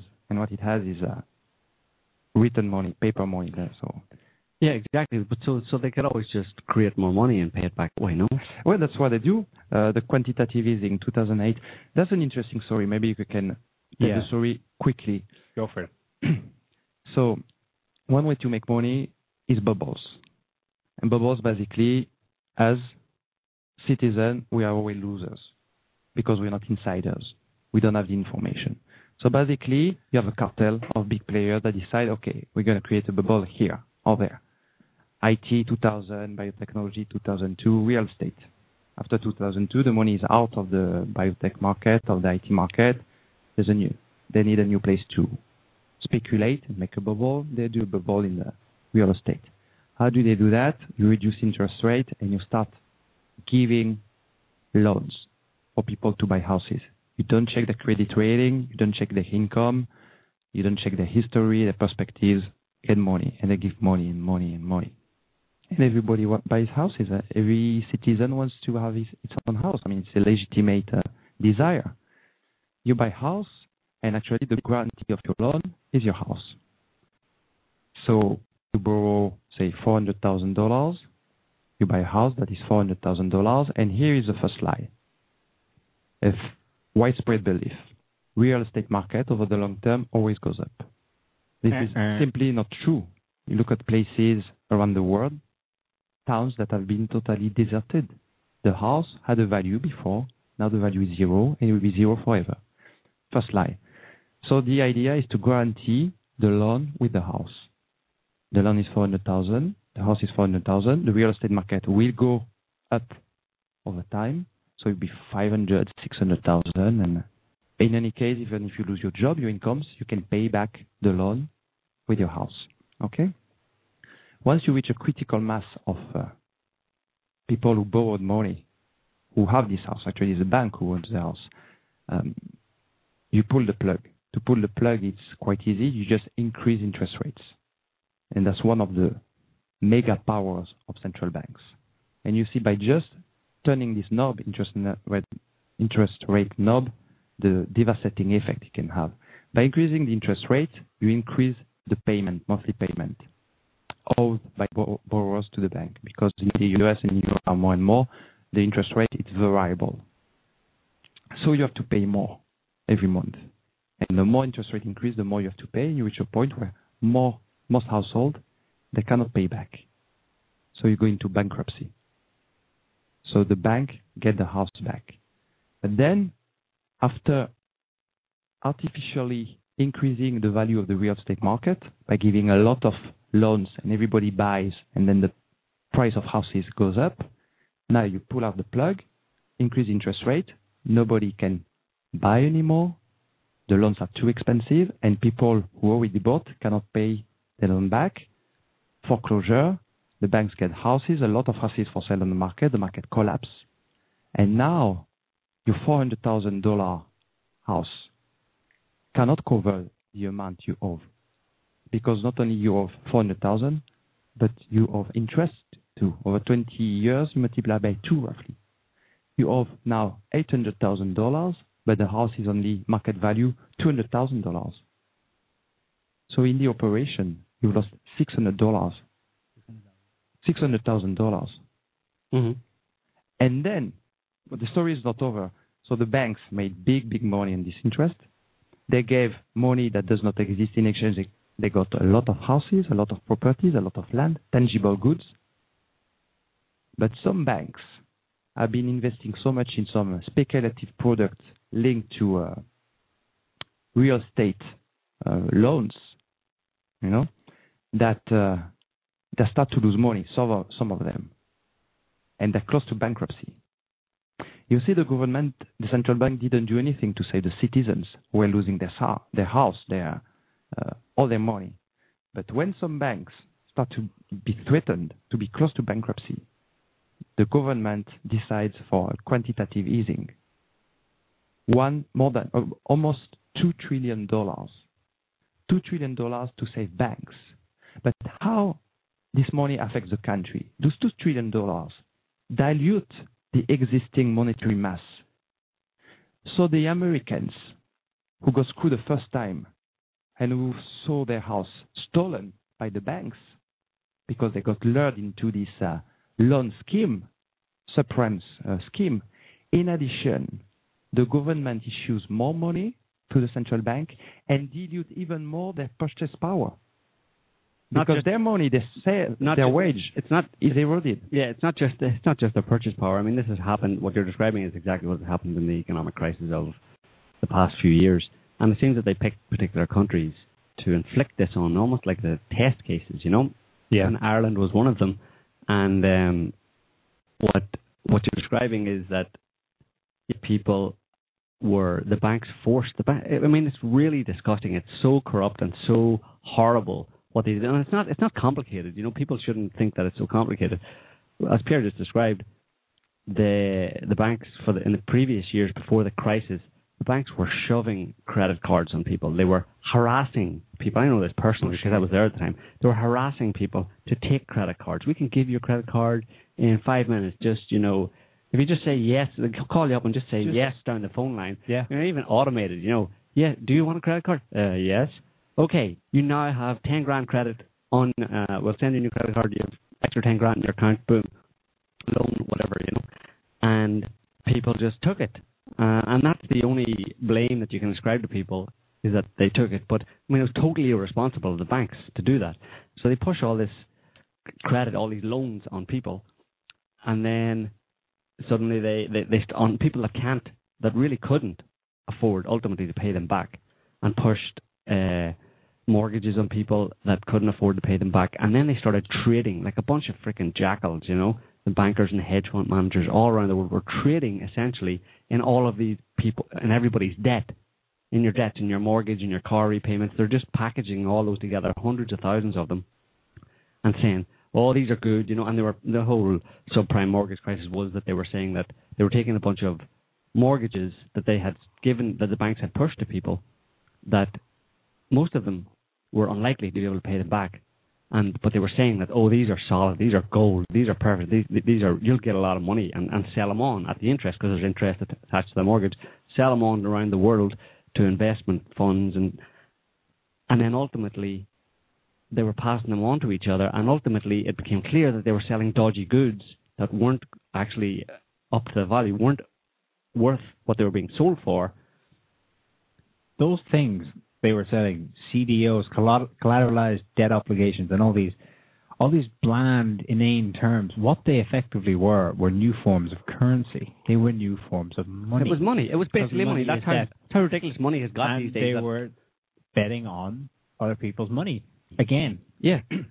And, um, And- also, the, the, the slow played it. It was really insidious Yeah. because the real estate bubble grew for about six years until 2008, from Mhm. 2002 to 2000 2008. So Mhm. uh, you can imagine your neighbor, you know, he gets a house and the value increases, he sells the house, he buys a bigger house. He's rich. He looks rich. You know, there was this social proof thing. Mm. And everybody was into this frenzy. And it worked. Interest rates were low, and they lied a lot, or they manipulated a lot about interest rates to sell you this variable interest rate mortgage. Mhm. They were showing the stats. It was true. Interest rates were very low, and they were going down, and they went down for a lot, uh, for a while. So I won't blame people to, to for buying a house. But what what the bankers were- yeah exactly for being pressured to buy a house or to buy a house at an inflated price, but what these bankers were doing was were selling on these mortgages and packages to each other, and they were trying to sell them on. Each one would sell it on at a higher price, saying, "Oh yeah, this one's good. Let's package this one up as as being a AAA rating. Sell it on. We'll make some money on it." Next, eventually, someone's left holding holding the baby, you know, carrying the can, and uh, and they say, "Oh crap, you know, I just paid a bunch of money for something that's not worth half of it," you know, because all these people aren't going to pay back their mortgages. These are dodgy mortgages. These are people can't pay it back. So then it's like, oh, the poor banks, but these guys were speculating, right? They were gambling. So if you lose on a gamble, it's your fault. They were cooking people. I mean, plain and simple. But yeah, but they they were the ones who were gambling, right? On, on they were they were betting. They, they were they were you know let me buy that and see if I can. It's kind of like a gamble, you know, where I buy something from you and Some I of them I were obviously. and I try and sell it on to Yeah. Pierre, I mean, a lot you of know, those investment and make some money off it. Yeah. But the bottom line is they, they start to say, oh, the poor banks left, and then they go and bail them out with, like as Pierre just mentioned, with with taxpayers' money from from the with government money, with taxpayers' money.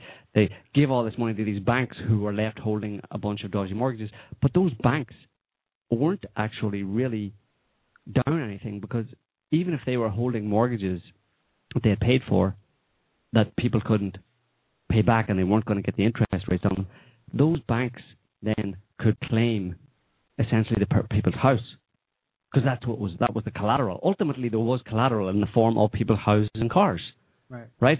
That that were tied to tied to these I think it's to these. more insidious. So, but despite the fact that they still had this collateral, these poor banks that were left holding the can, the the the central banks uh, or the the International Monetary Fund and came in and demanded, and the central banks of Ireland, for example, demanded that taxpayers taxpayer money be donated, given to them Right. to pay back all of these dodgy debts. And but you know what? The taxpayers. So you, you have people who these banks then went took the people's houses, said, "Listen, I I, I own a mortgage. I own your mortgage. It's been passed to me. I own your mortgage, and uh, you can't pay it back. I just realised. So um, I'm I'm going to be wanting your house. So out of your house, it's mine now. Plus, I get a big load of compensation from taxpayers' money for my trouble, type of thing. And but But the person who got kicked out of the house, when the taxpayer's money goes to the bank who already just got your house, the taxpayer gets the ta- or the the bank gets the, ta- the house, the taxpayer's money, and the guy who got kicked out of his house, then not only finds him without a house, himself without a house, but because a lot of taxpayers' money is being given to the bank who just took your house, you also have to take a cut in your in your social security money if you're unemployed or your childcare for your wife or various social services. All of those were but it's were, were hit insidious. because of the money that was given to the banks. it's so much more insidious. It's it's a classic con. You know, they always say that you can't, you know, crook an honest person. And a lot of these people, they got fed up. They got fed up into this whole idea of got to have the house, got to have the car, got to have the TV. Yeah. So that was their hook to to scam people. And what it was it was one, it was a giant land grab, and the second thing is it was to fac- uh, facilitate the necessity of the quantitative easing so that it would push a larger part of the population into deeper poverty basically Mhm. because that's what happened because it wasn't just taxpayers money it was more fake money was added to the system Mm-hmm. and that pushed them deeper into poverty because they were more impoverished after their their money was given to the banks than they were before so Mhm. they, like Pierre was saying they had this debt you know first it was 400,000 then with all the you know whatever the the interest rates it was going to be 800,000 they had this house that was worth 400,000 suddenly the house was only worth 200,000 right? So then they could only pay off two hundred thousand worth of their debt. Now they're in the whole six hundred thousand, and then with the quantitative easing, it pushes them down even more, so that they they have even less money and less wealth to pay it off with. So Mm. it's like a, it's a, it's a, it's a double con, it's a double screw, and I think ultimately the point was to expand poverty. of course, that's that's exactly what I'm saying. I mean, but when they took your house, if you can't pay back your mortgage on a house that you paid eight hundred thousand for, and because it's now only worth two hundred thousand, the bank takes your house, your debt's cleared. Basically, they've taken. I mean, you have no more money. It should be, Uh, no, but it- it's not actually. No, well, for most people it is. I mean, you're bankrupt. That's it. Your bank, the bank can't get any more out of you other than your house. But the problem, like I was saying, that, that came after that was the fact that they then stripped all this money from the economy, which had a direct effect. It wasn't just like paper, you know, for the person who was kicked out of his house and then for whatever reason, as a result, lost his job or whatever. He then wasn't getting any unemployment or was getting half the unemployment benefit because the IMF came in and said, listen, in order to, uh, uh, because you have to pay all this money to the banks, you can't put it into uh, social funds that would for citizens. It was such a screw job and it was horrible. But we've got a call here. Hang on. Hi, caller. What's your name? Where are you coming from? Calling from? Uh, Can you hear me? Your voice is low. Yeah, we'll try and speak up here. Okay. Yeah, we're hearing you. All right. I came here because I saw the Bitcoin, gold, and the cashless society title. Yeah. So I, I presume you've already covered Bitcoin. So I'd like to have um, a synopsis about what you think about it, what you think the future of it is going to be. Will, okay, I'll try. We're a bit undecided to be quite honest. Mainly, we just you know talked about the nature of it. I mean, there's there's a couple of different possible ideas. It could be uh, the savior of us all, and it could be uh, the product of a, a sort of government-oriented think tank for promoting a cashless society, a proving ground for Mm-hmm. a cashless society kind of techniques. Um, it's a it's an interestingly designed system. Um, it's not super private like everyone's claiming, and um, I don't. Under- some- I don't understand the value of it at all.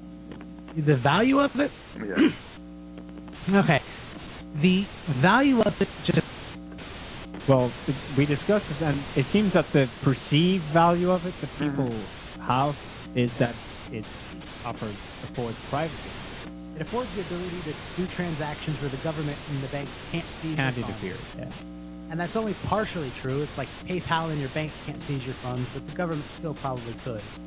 Um, so it doesn't really protect you in that sense. Its value is just that it's It's new. That's about it. It's a novelty. you complete it's a novelty. transactions over the net, and even though it was Yeah. started by somebody that hardly anybody knows anything about, and it's supposed to be encrypted and it's supposed to be limited, all of that can go right out the window if the person gets drunk one day and feels that he just wants to blow up the Bitcoin value, maybe because it dropped down in value about a week or so ago. So I don't understand the value of it. Some people are actually engaging in it more than just online, and I can't see that. But that's them. So, um, you know, that's my uh, point of view on it. it uh, people say that because it it has a limited amount, therefore it has some value. To me, that's bull because uh, it's run by one person or one organization. If that organization wants to pump it up, he can pump it up. If he Yep. wants to change the rules, he can change the rules. Um, and as far as I'm concerned, gold doesn't have much value. Uh, certainly not like it did years, uh, centuries ago, when gold was considered extremely um, valuable. Uh, even then, that was to me nothing more than just a tulip craze. Um, I understand the value of money, so that people don't have to exert a lot of effort doing barter. But the fact that we have anything, um, gold or any so-called precious metal, as as the backing for it, to me is um, is a false premise. Right. Okay. Okay. I can see where you're Well, you, you, uh, you have a point because the problem of gold market and any market is that it's uh, rigged. You have cartels, monopoles, oligopoles, collusive oligopoles that can uh, push up or down the market whenever they want. The problem with gold, although there is a limited supply of physical gold, is that most transactions are virtual transactions on gold, futures, puts, and call and ETF 80% of transaction or maybe 90% of transaction are uh, virtual gold. People who don't have gold who can push the price up or down. So even gold and uh, other tangible assets are not immune to speculation. And you, we can see it right now. You can see fluctuation of gold price that have nothing to do with objective factors that should affect the market. Uh, the recent plunge in gold happened at the same time uh, when uh, Germany was claiming its uh, its gold that is in US 400 tons. China was announcing that it will increase its gold reserve at 1,000 tons. At the same time, the gold market plunges. Well, I mean, like, like what he just said, though. I mean, in a certain sense, all currencies are, are a little bit faith-based. I mean, you people agree, they agree that it's valuable. I don't have Even any gold. problem with fiat money, um, as long Yeah. as it's, as long as it's run properly, as long as it is backed by the government that isn't corrupt. Because if you're going to use fiat money as a measure of paying your taxes, that gives it credibility. Because then businessmen have to have that certain type of paper in order to pay taxes to the government. But if the government is corrupt, then it's going to print up like uh, Bernanke and Volcker and Greenspan Forum. So it's going to flood the market with uh, cheap paper and make the cheap paper even cheaper. Gold by itself, though, is not the panacea. Gold is just Right. metal. Yeah, Yeah. I agree Yeah. with that. But you know. that's why Bitcoin was interesting in the fact that it was an answer to the problem of let's just print more money, and with Bitcoin you can't. So that was why it had this sort of like heck appeal of oh, that particular problem is kind of solved. You can't just print more. But again, it always comes down to faith based. You know, the dollar, fine, cool, but he's he's right in what he says that part of the problem is always going to be the corrupt uh, bankers and politicians Yeah. involved in the system you know, who cares what you're trading in? Make it seashells. Make it, you Yeah. know, Well, make it so that you can redeem it for something which is worthwhile. If you're going to redeem it for gold, and Nixon took us off the gold standard in 71 as a result of de Gaulle wanting to take all of his reserves and trade it in for gold, if you're going to trade it in for gold, then eventually there's going to be a um, competition by the nations to see who can redeem, uh, redeem each other's gold uh, reserves. So, it, to me, it's nonsense. Like I said, centuries ago, gold had some sort of significance because back then Christopher Columbus was sailing around the world for spices. That's how dull the world was at that time. You would kill for salt, and Yeah. you would kill for gold because it was glittery, because it didn't evaporate. Um, it stayed shiny. It was an element. People didn't know anything about the periodic table at that time, but it was long lasting. So people, if they had jewelry, they were probably considered um, the trumps of their time. But nowadays, what good is gold? I mean, if Well, we're gonna was- have, if we're gonna have an economic collapse, I would rather have cigarettes to trade than gold. Yeah, Yeah, exactly. you have one point, and I, I still think that gold is less bad than uh, fiat money in the sense that it has some intrinsic value, but definitely at this point in time, with the, the or deflated, uh, with the perspective of uh, economic collapse, it might be wise to invest more in uh, tangible assets, useful assets, knowledge, books, cigarettes, trucks, tools, Yeah, uh, logs, actual wealth, wealth that you can actually barter if we're going to reach that particular type of abyss. Yeah, stuff that people need. non perishable, needed, storable goods. Yeah, I would rather have uh, seeds for a garden than you know a truck full of gold. Um, you know, Say stuff. They say some bad shit happens, everything collapses. mm, You know, what are you gonna do with a truck full of gold? I mean, what do you, who who Who's gonna want it, You know? Yeah, and here one factor, it's not black and white, I think. Uh, one factor is the, it depends on the magnitude of the crisis. Uh, and usually big crisis, it might not come overnight. So you might have a transition time when things worsen and with still trade going on. And at this point, silver or gold can be useful. But when Yeah. you reach the point where you have only pockets of survival, i.e., there is no more trade at all, you don't need currencies, you don't need gold, you don't need silvers. Yeah. You, you you're not. Bar- need food, shelter. there's no more barter. Yeah. You need. no, if, useful no, if, if, if the abyss is that bad, there'll have to be barter. There'll have to be um, a black market, and there'll have to be barter, and then eventually um, currency will be built up, and the first currency will probably be cigarettes. Um, after that, will probably be some sort of medicine, salt, something like that. Charles, well, you know, I was Uh, gonna say Roman soldiers were once paid in salt. Yeah. Huh? I can't hear you. Roman, I said Roman soldiers were once paid in salt. Well, that's oh, okay. I didn't know that, but that goes to confirm my particular theory about how uh, spices years ago, you know, was the incentive to have the Pinta, uh, the Maria Yeah. Santa Luisa, what was it, Nina the Pinta and Santa the Maria Santa go Maria. around the world. Uh, Yeah. Those people were living a dull life. They didn't have floors. They had um, wooden. They had what? Um, Probably had dirt most of the time. dirt to dirt floors. And they had to sweep them out and they had no glass windows and they were leading a life of quiet desperation. So um that's what they had and gold brought some value to their life. And people also forget that when gold first started, um, when the gold traders first started to trade the receipts for gold for and to make it money, people were trading in their own particular stash of gold, not government accrued gold. Yeah. It's a huge difference.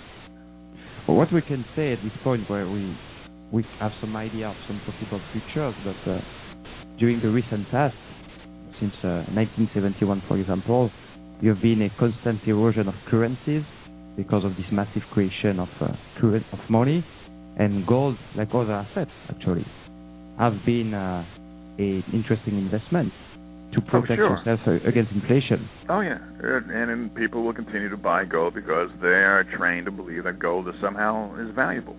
Yeah, well, you got you got to just watch watch the way watch the trends and the way things are going, you know, because gold can be like right now. Gold. I mean, if you bought gold uh, ten years ago and you kept it till today, you've made you know three, four, four hundred percent profit over that period of time, you know. But it has a limited value, you know, depending on the circumstances, you know. Well, if the um, if the economy is good, gold is gold is going to drop down to whatever the market value will be, and it'll certainly be less than a thousand dollars. Probably shouldn't even be any more than about forty, fifty dollars.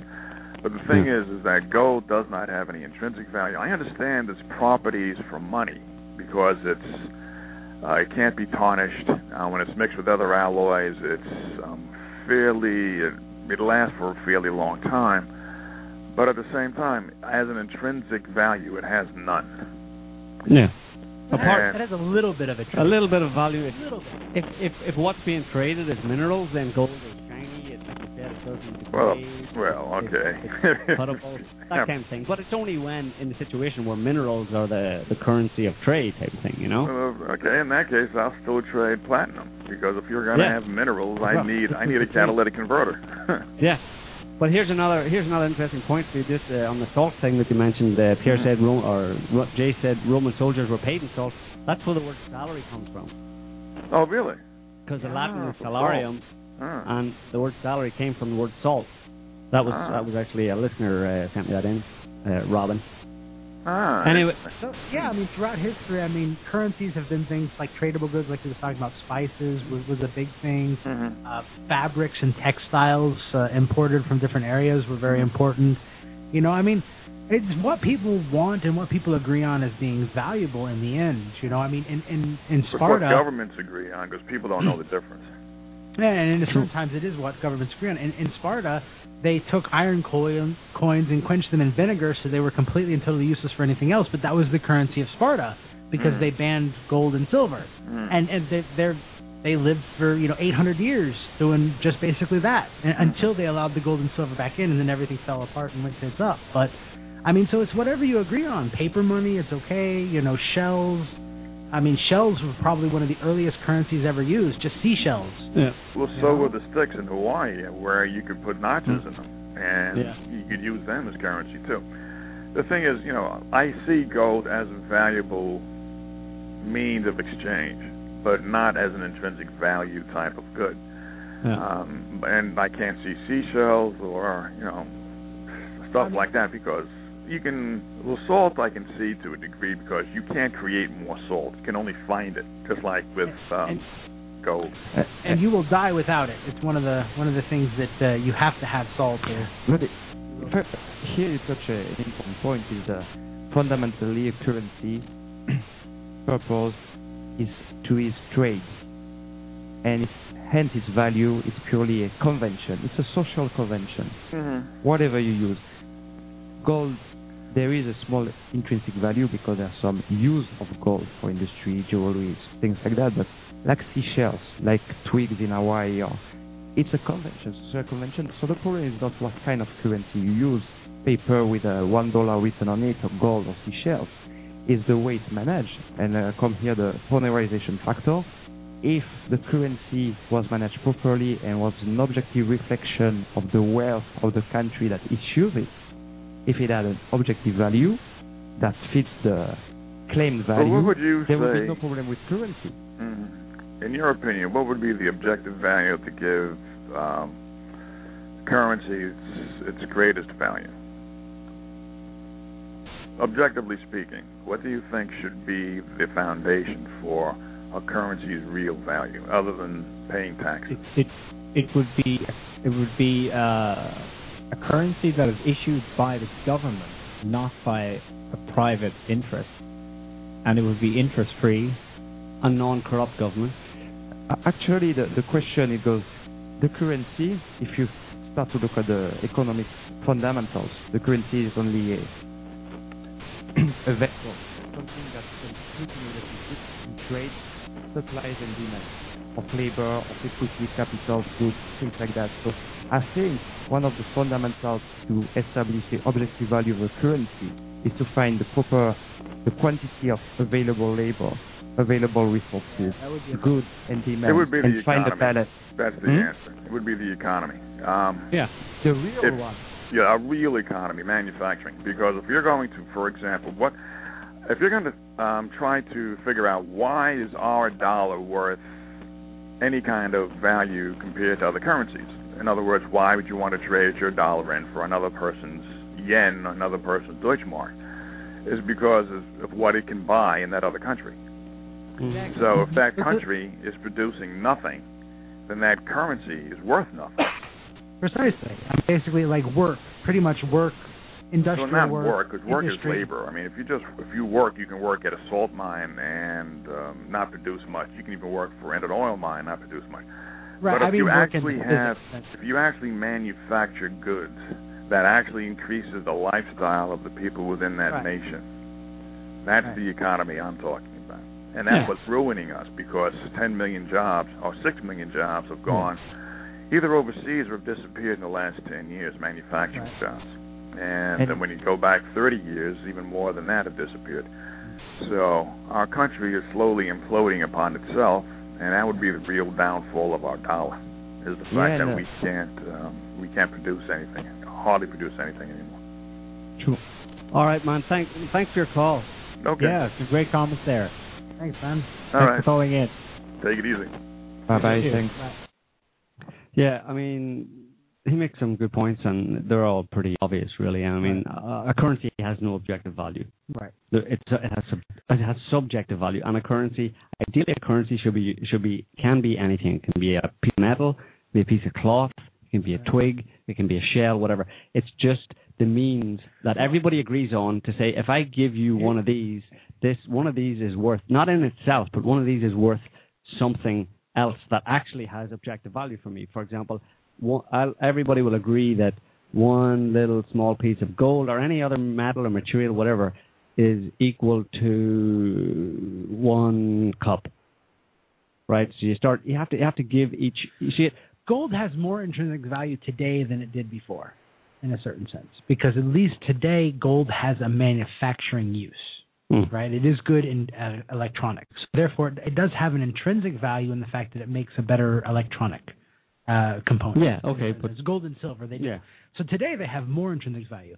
In all fairness, a bit of gold has more intrinsic value than a U.S. dollar in the sense of the U.S. dollar, all you can do is wipe your ass with it. That's about all it's good for. Whereas with you know gold, you can manufacture something that Yeah. works better with gold than without. That's today. That's today. Back in the old days, yeah, it was a little bit less.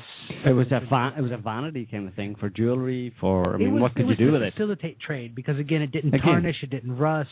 Exactly. It lasted. It was easy to mend Yeah. and mold. Yeah, exactly. Those That are the was- so just practical benefits They were it. practical. But so what it, what it comes down to is that any currency, gold, whatever, is simply a means to facilitate barter right. Exactly. instead of direct To barter. instead- to, to define, you know, uh, so you don't have to carry your cow Well, it's like the guy was saying to, it's to and exchange it for. I said work, but manufacturing. It's do it's an exchange for the skill and service of another person. Like say, Mhm. for instance, if you say it's to exchange, I want a hammer, Mm. right? Well, what you're asking for is I want to purchase the skill of the person who knows how to construct hammers, Mhm, because mhm. a hammer is not such an easy thing to construct if it's Mhm. nice and it has a claw and everything like that, and it has to be molded in metal and they beat it in, shape the wood and stuff like that. So you are purchasing the labor, the manufacturing ability, the work Mhm. of another person, and that's what Mhm. money yeah. is. Yeah. I, I have a personal story here. I, at the time, I was giving um, postgrad classes in a business school, and one of the classes was about value, because I was working with venture capitalists, and uh, we have to negotiate the value of companies. You know, you you're an entrepreneur. You started your IT company, and you need funding, and you meet venture capitalists, and uh, you want money, and they want some equity from your company. So, what's the value of your company? And there are thousands of books developing theories about how to calculate the value of a company. ROE, ROI, and pers- growth perspective, market share, number of customers, uh, net income, profitability, etc., etc., assets. And in the end of the classes, my conclusion work was, in the end, the value of your company is how much a buyer is willing to pay for it. Mhm. And uh, it's so So subjective. it's all subjective. Yeah. It's subjective. It's more a co- social or collective or bipartite, bipartite convention. Mhm. It's an agreement between someone who has something to offer and someone who wants this thing Mhm. on how much for it? So it's and, and and that can be there can be corruption behind that. There can be lies and deceit behind that. I mean, for for vested interests. For example, I mean they talk about the markets today, the the economy and different you know uh, stock exchange today being uh, markets being based on sentiment. And I mean it's ridiculous. People just accept that that the markets, you know, the sentiment in the market today is that. No. So what you have apparently is, for example, in New York and in, in Wall Street and the stock exchange, you have these. Uh, these bankers who are you know um they're they're brokers or whatever but they're they've got a reputation for being they're the people to go to.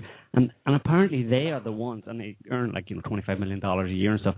But apparently one of those guys can if the right person says the right thing to him uh he can turn around and say oh you know what? I don't really like the look of orange juice these days. You know right now orange juice isn't looking good and he'll spread that word around, and suddenly the price of orange juice will plummet, or people will dump all of their stocks in oranges, you know, and, and, and the price of it will collapse. And he he ju- that's that's sentiment. That's just one guy or a small, relatively small group of people who have the power to, and their companies can be destroyed, and people can lose their jobs and stuff over him saying that for a particular reason because somebody gave him a brown envelope or some friend of his wants, you know, for whatever reason, he, he, he can spread a sentiment that will cause the value of commodities to drop for no reason whatsoever. It's true, and It's completely false. ironically, that the fundamentals of modern economics are based on theory, perfect markets with rational players. The Rational. Yeah, yeah, and we're, we're getting there. So the idea that all players in the market have access to objective information at the same time that the market shares are shared amongst a lot of players and that they take objective, rational decisions. But actually, all those points that make the fundamentals of modern economics are false. The information that are fed to the market are manipulated, are false, not every player get the same information at the same time. There are insiders and outsiders, and of course, we are not insiders, so you're sure to lose when you're not an insider because you have the, the information late, and usually you have the corrupted information. And there's not a widespread distribution of market share. You have a few players that are usually in collusion, that work together, and that hold such a share of the market that they totally control it. Mm-hmm. So the reality is just geometrically opposite to the fundamentals of modern economic, Mhm. i.e., perfect market with rational players. Yeah. So it's all going to go down the toilet pretty soon. That's the way it's looking. The economy is going to crash, be crashed. It's going to implode in on itself because it all is based on a false premise. Yeah. So people need to. What can people do?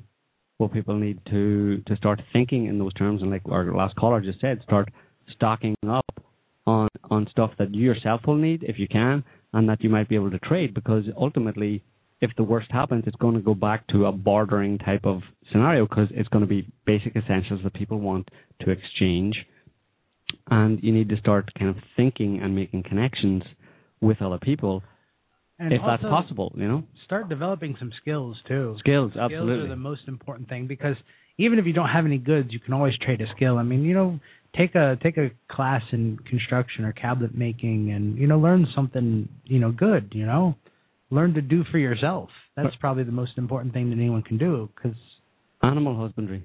yeah, animal husbandry or something like that. You know, Still work. Health. yeah, you know, get control of that stuff because and and lock in value. I mean, people got to learn to see the intrinsic value of a thing. Um, the first thing that you should think about in terms of value, the most valuable thing is the thing that you can't live without. Mm-hmm. Like if you don't have, you'll die. Most people don't even know, like for instance, that you'll die if you don't have salt.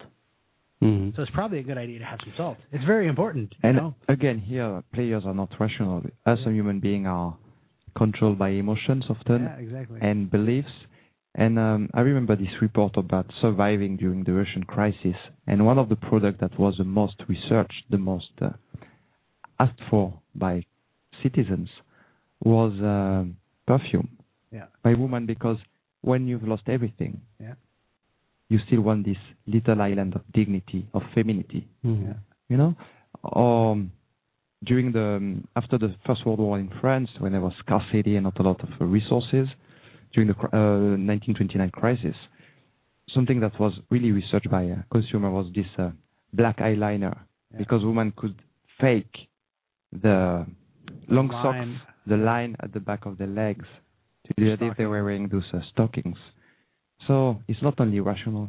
Yeah, and what really Yeah. beats me is that when you think, if you just stop and think about any country and all of the people, all the people who are working in that country, Right. they are the people who are producing everything. Mm. They're producing absolutely everything. But today, especially in the West, the vast majority of them, or a large percentage of them, are in debt. You know, collectively, they are all the ones who produce everything that is that exists within the country in terms of things that are needed. Yet, a large percentage of them are in debt to a bunch of bankers who produce absolutely nothing. we And- have a parasitic economy that sits on top of the real economy where you and I live and work. Um, that is, I was, I was going to say out of control. It's not that it's out of control. It's it's it's formed this hard crust, but there is historical precedent. It has happened before, and I don't. I think listeners should also be aware that. Uh, for all the efforts they make to control, manipulate prices, control things, enrich themselves, and of course that does go on, there is no actual control. There, there, there, there are things that are outside of their control, even in the sphere of prices. They control your mind, Economics. basically, and that's how they control it all by what you believe. And uh, This year is the 100th anniversary of the Federal Reserve. Hmm. And a lot of people in the US, you know, who are aware of how things go down, their their refrain is end the Fed, end the Fed. Come up with some alternative solution and things will be better. It is going to take more than that, of course. It's a systemic problem. It's a systemic problem and it repeats in history. I've been looking into a fascinating book by an economic historian. It's called The Great Wave. And he charts using umpteen different kinds of data, which is readily available because the main thing he used was prices of food, receipts for purchases, uh, the price of labor, going back some 800 years. And using all this data, he's found that there were four great waves of what he called price revolutions. These were periods when inflation went up markedly. And he plots it over this time scale. Okay, we're all familiar with inflation going up and down year to year, decade to decade. To some extent, that is manipulated, locally manipulated, let's say. But over the longer time frame, it's it's uh, it's outside the scope of any one group of people or individuals to to rig. Of Yeah. course, it is. So we're talking hundreds of years here. And what he found was fascinating because there are price revolutions where inflation, if the cost, the cost of basic food and goods goes up, and it goes up and up. It, does an ex- exponential a race, and then of course there's a crash. The overall bubble, let's say, pops, and then a systemic crash, and then there's a new equilibrium that's developed after. There have been four great waves in the last 800 years. One he calls the the medieval price revolution. Then there's the Renaissance one. Then there's one in the 18th century, and today we're living in the tail end of the 20th century one. And I, I, I've, I'm only just starting to compare some of the data, but it's amazing how these charts fit with periods of widespread crop failures Mm-hmm. as a result of environmental changes. Mm-hmm. These four spikes, so far as I can see, correlate with environmental um, changes, right down to, I mean, uh, there's a guy called Mike Baillie, who some of you will, will be familiar with, and he has charted that carbon dioxide, for example, has risen in the fairly recent past, and it's exactly at this time that CO2 levels went up during the medieval period at the beginning of this price o- overall price inflation started to go up. The first thing that uh, went up was food and fuel prices, and everything else then followed from that. um, economic historians do look at the environment as a factor, but I, I, I wonder to what extent it actually is a major factor in, in, in, in if you like, regulating. Yeah, there might be Our different economy. kind of uh, of crisis, and you can rig market up to a certain point. But when there's no more sun, no more crops, no more wheat, de facto the price of wheat will go through the roof. Mm. That's not engineered, and you can do nothing against that. Get off the wheat, people. Yeah. And um, interestingly, there are also the human engineered crisis because basically to make money it's very, very basic in speculation. You have to buy a good for a lower price than you sell it. So basically, you have to buy when it goes up, you sell when it's up, or if it's a market going down, the opposite.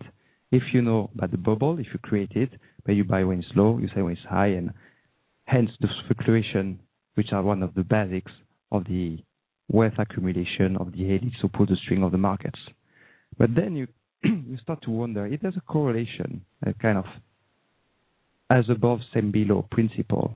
If there's a correlation between human crisis and cosmic crisis, if the level of suffering or lies believed by human beings can trigger some cosmic reaction, you can wonder if those human engineered crisis, financial crisis, manipulation, that induce a lot of suffering and which are massive lie. A lot of suffering, often we focus on those uh, mass destructors, you know, like Stalin and Hitler. But imagine the one who turned the knobs of uh, inflation rates, how much poverty they create, how much famine, how much death, how many disease. That is a fundamental tool, money, that affects all of us. Nobody is immune. Everybody needs money to live, wage, a house, a shelter. Money is the key. Mm-hmm. If you control money, you control people, you control nations, you control the world. So are those leaders that abuse, manipulate uh, financial markets and put people in poverty and misery trigger some uh, crisis they have no control over and have a far greater magnitude. Mm-hmm. Absolutely, that's interesting. In the end, they're worse than Hitler's, you know, in a certain sense, worse than Stalin's, Yeah. because the death and the destruction and the misery they create is such a larger scale. Yeah, it's so pervasive and insidious. and they present their deeds as beneficial deeds. IMF, central bank was created officially to regulate and stabilize the market. Since the creation of the Federal Reserve, we've gone through the 1929 crash, the 1930s crisis, the Two world wars. Two World War, the 1987 crisis, the Black Tuesday, the 1973 crisis, the 1978 crisis. It's a succession of crises because crisis is a fundamental device, phenomenon through which main capitalist players increase their wealth. Mm-hmm. And they, they do this as a force of nature, as Hervey Cleckley says. Yeah. They, there it's are their nature. opportunity in, in crisis. It's like what um, Naomi Klein said in the shock doctrine. When a crisis happens, real or imaginary, people are shocked and traumatized, except for some, and We've they seen it. immediately see the see the field as wide open Mm-hmm. to take more for themselves. And this is this is this was actually it's kind of indirectly mentioned by this historian. Um, he doesn't use the same terms, but you can see he's getting there. That during good times of stability, relative price stability, more or less equal distribution of it, somebody's able to get a fair wage for his labor, basically. But slowly, slowly, what happens is greed starts to infect slowly, and then it forms these ramified networks of, let's say, mutual pathological interest rather than any plan from the start to screw the people Mhm. over. But invariably, that hardens and it forms a crust, and it, it does, for all intents and purposes, look like a directed uh, from the top Yeah, down. it looks like it, but it's just uh, It natural, look- look very organic like yeah, infest, infestation or infection of greed, and it's that's our problem. The major problem in the world today is the pathological people at the top who got to the top through greed and who are destroying our society and have done uh, through greed. Their their greed is a sickness, you know, And this is what people need to understand. And it's not about overturning the system and you know overthrowing the government and all that kind of stuff. It's about seeing the way things are and understanding uh, the state of the planet and the state of society and stepping outside of it. And the most important way you step outside of it is psychologically. You know, is, is and through the process of seeing it, that's how you step out of it psychologically. And obviously, when you step outside of it psychologically, uh, you start to do little different things here and there in the way that you run your life and organize your life. You don't. You can still live a normal life to some extent, but you start taking action based on what you see, and that's I mean, the simple the simple answer to it. The problems of the world are not so great that we can't fix them if we try. They're not so great. No, but everybody has to do their part, and it, it, it you got to Everybody has to. stop being mind programmed. Yeah. You know, you stop buying buying into the bullshit. You know, and believing the bullshit. They're not out to you know, our glorious leaders are not here to protect us and, and keep us safe. They're here to feed off us.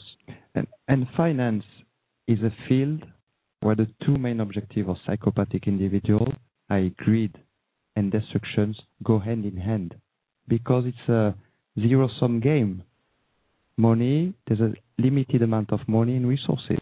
If you're driven by greed, you accumulate wealth. It means others have less resources. Mhm. It means you put others in mis- misery. So you serve your greed objectives and while serving your destruction objectives at the same time. hmm Absolutely. Yep. So I think we've covered the topic for this week. We hope everybody enjoyed the show. Uh, thanks to all our listeners and thanks to our callers for your comments and questions and calls. Uh, we will be back this time next week. Uh, we're not sure what we'll be talking about, but we're damn sure it'll We'll be talking. We'll be talking, and it'll be interesting. Okay. So until then, overnight. See you next Sunday. Goodbye.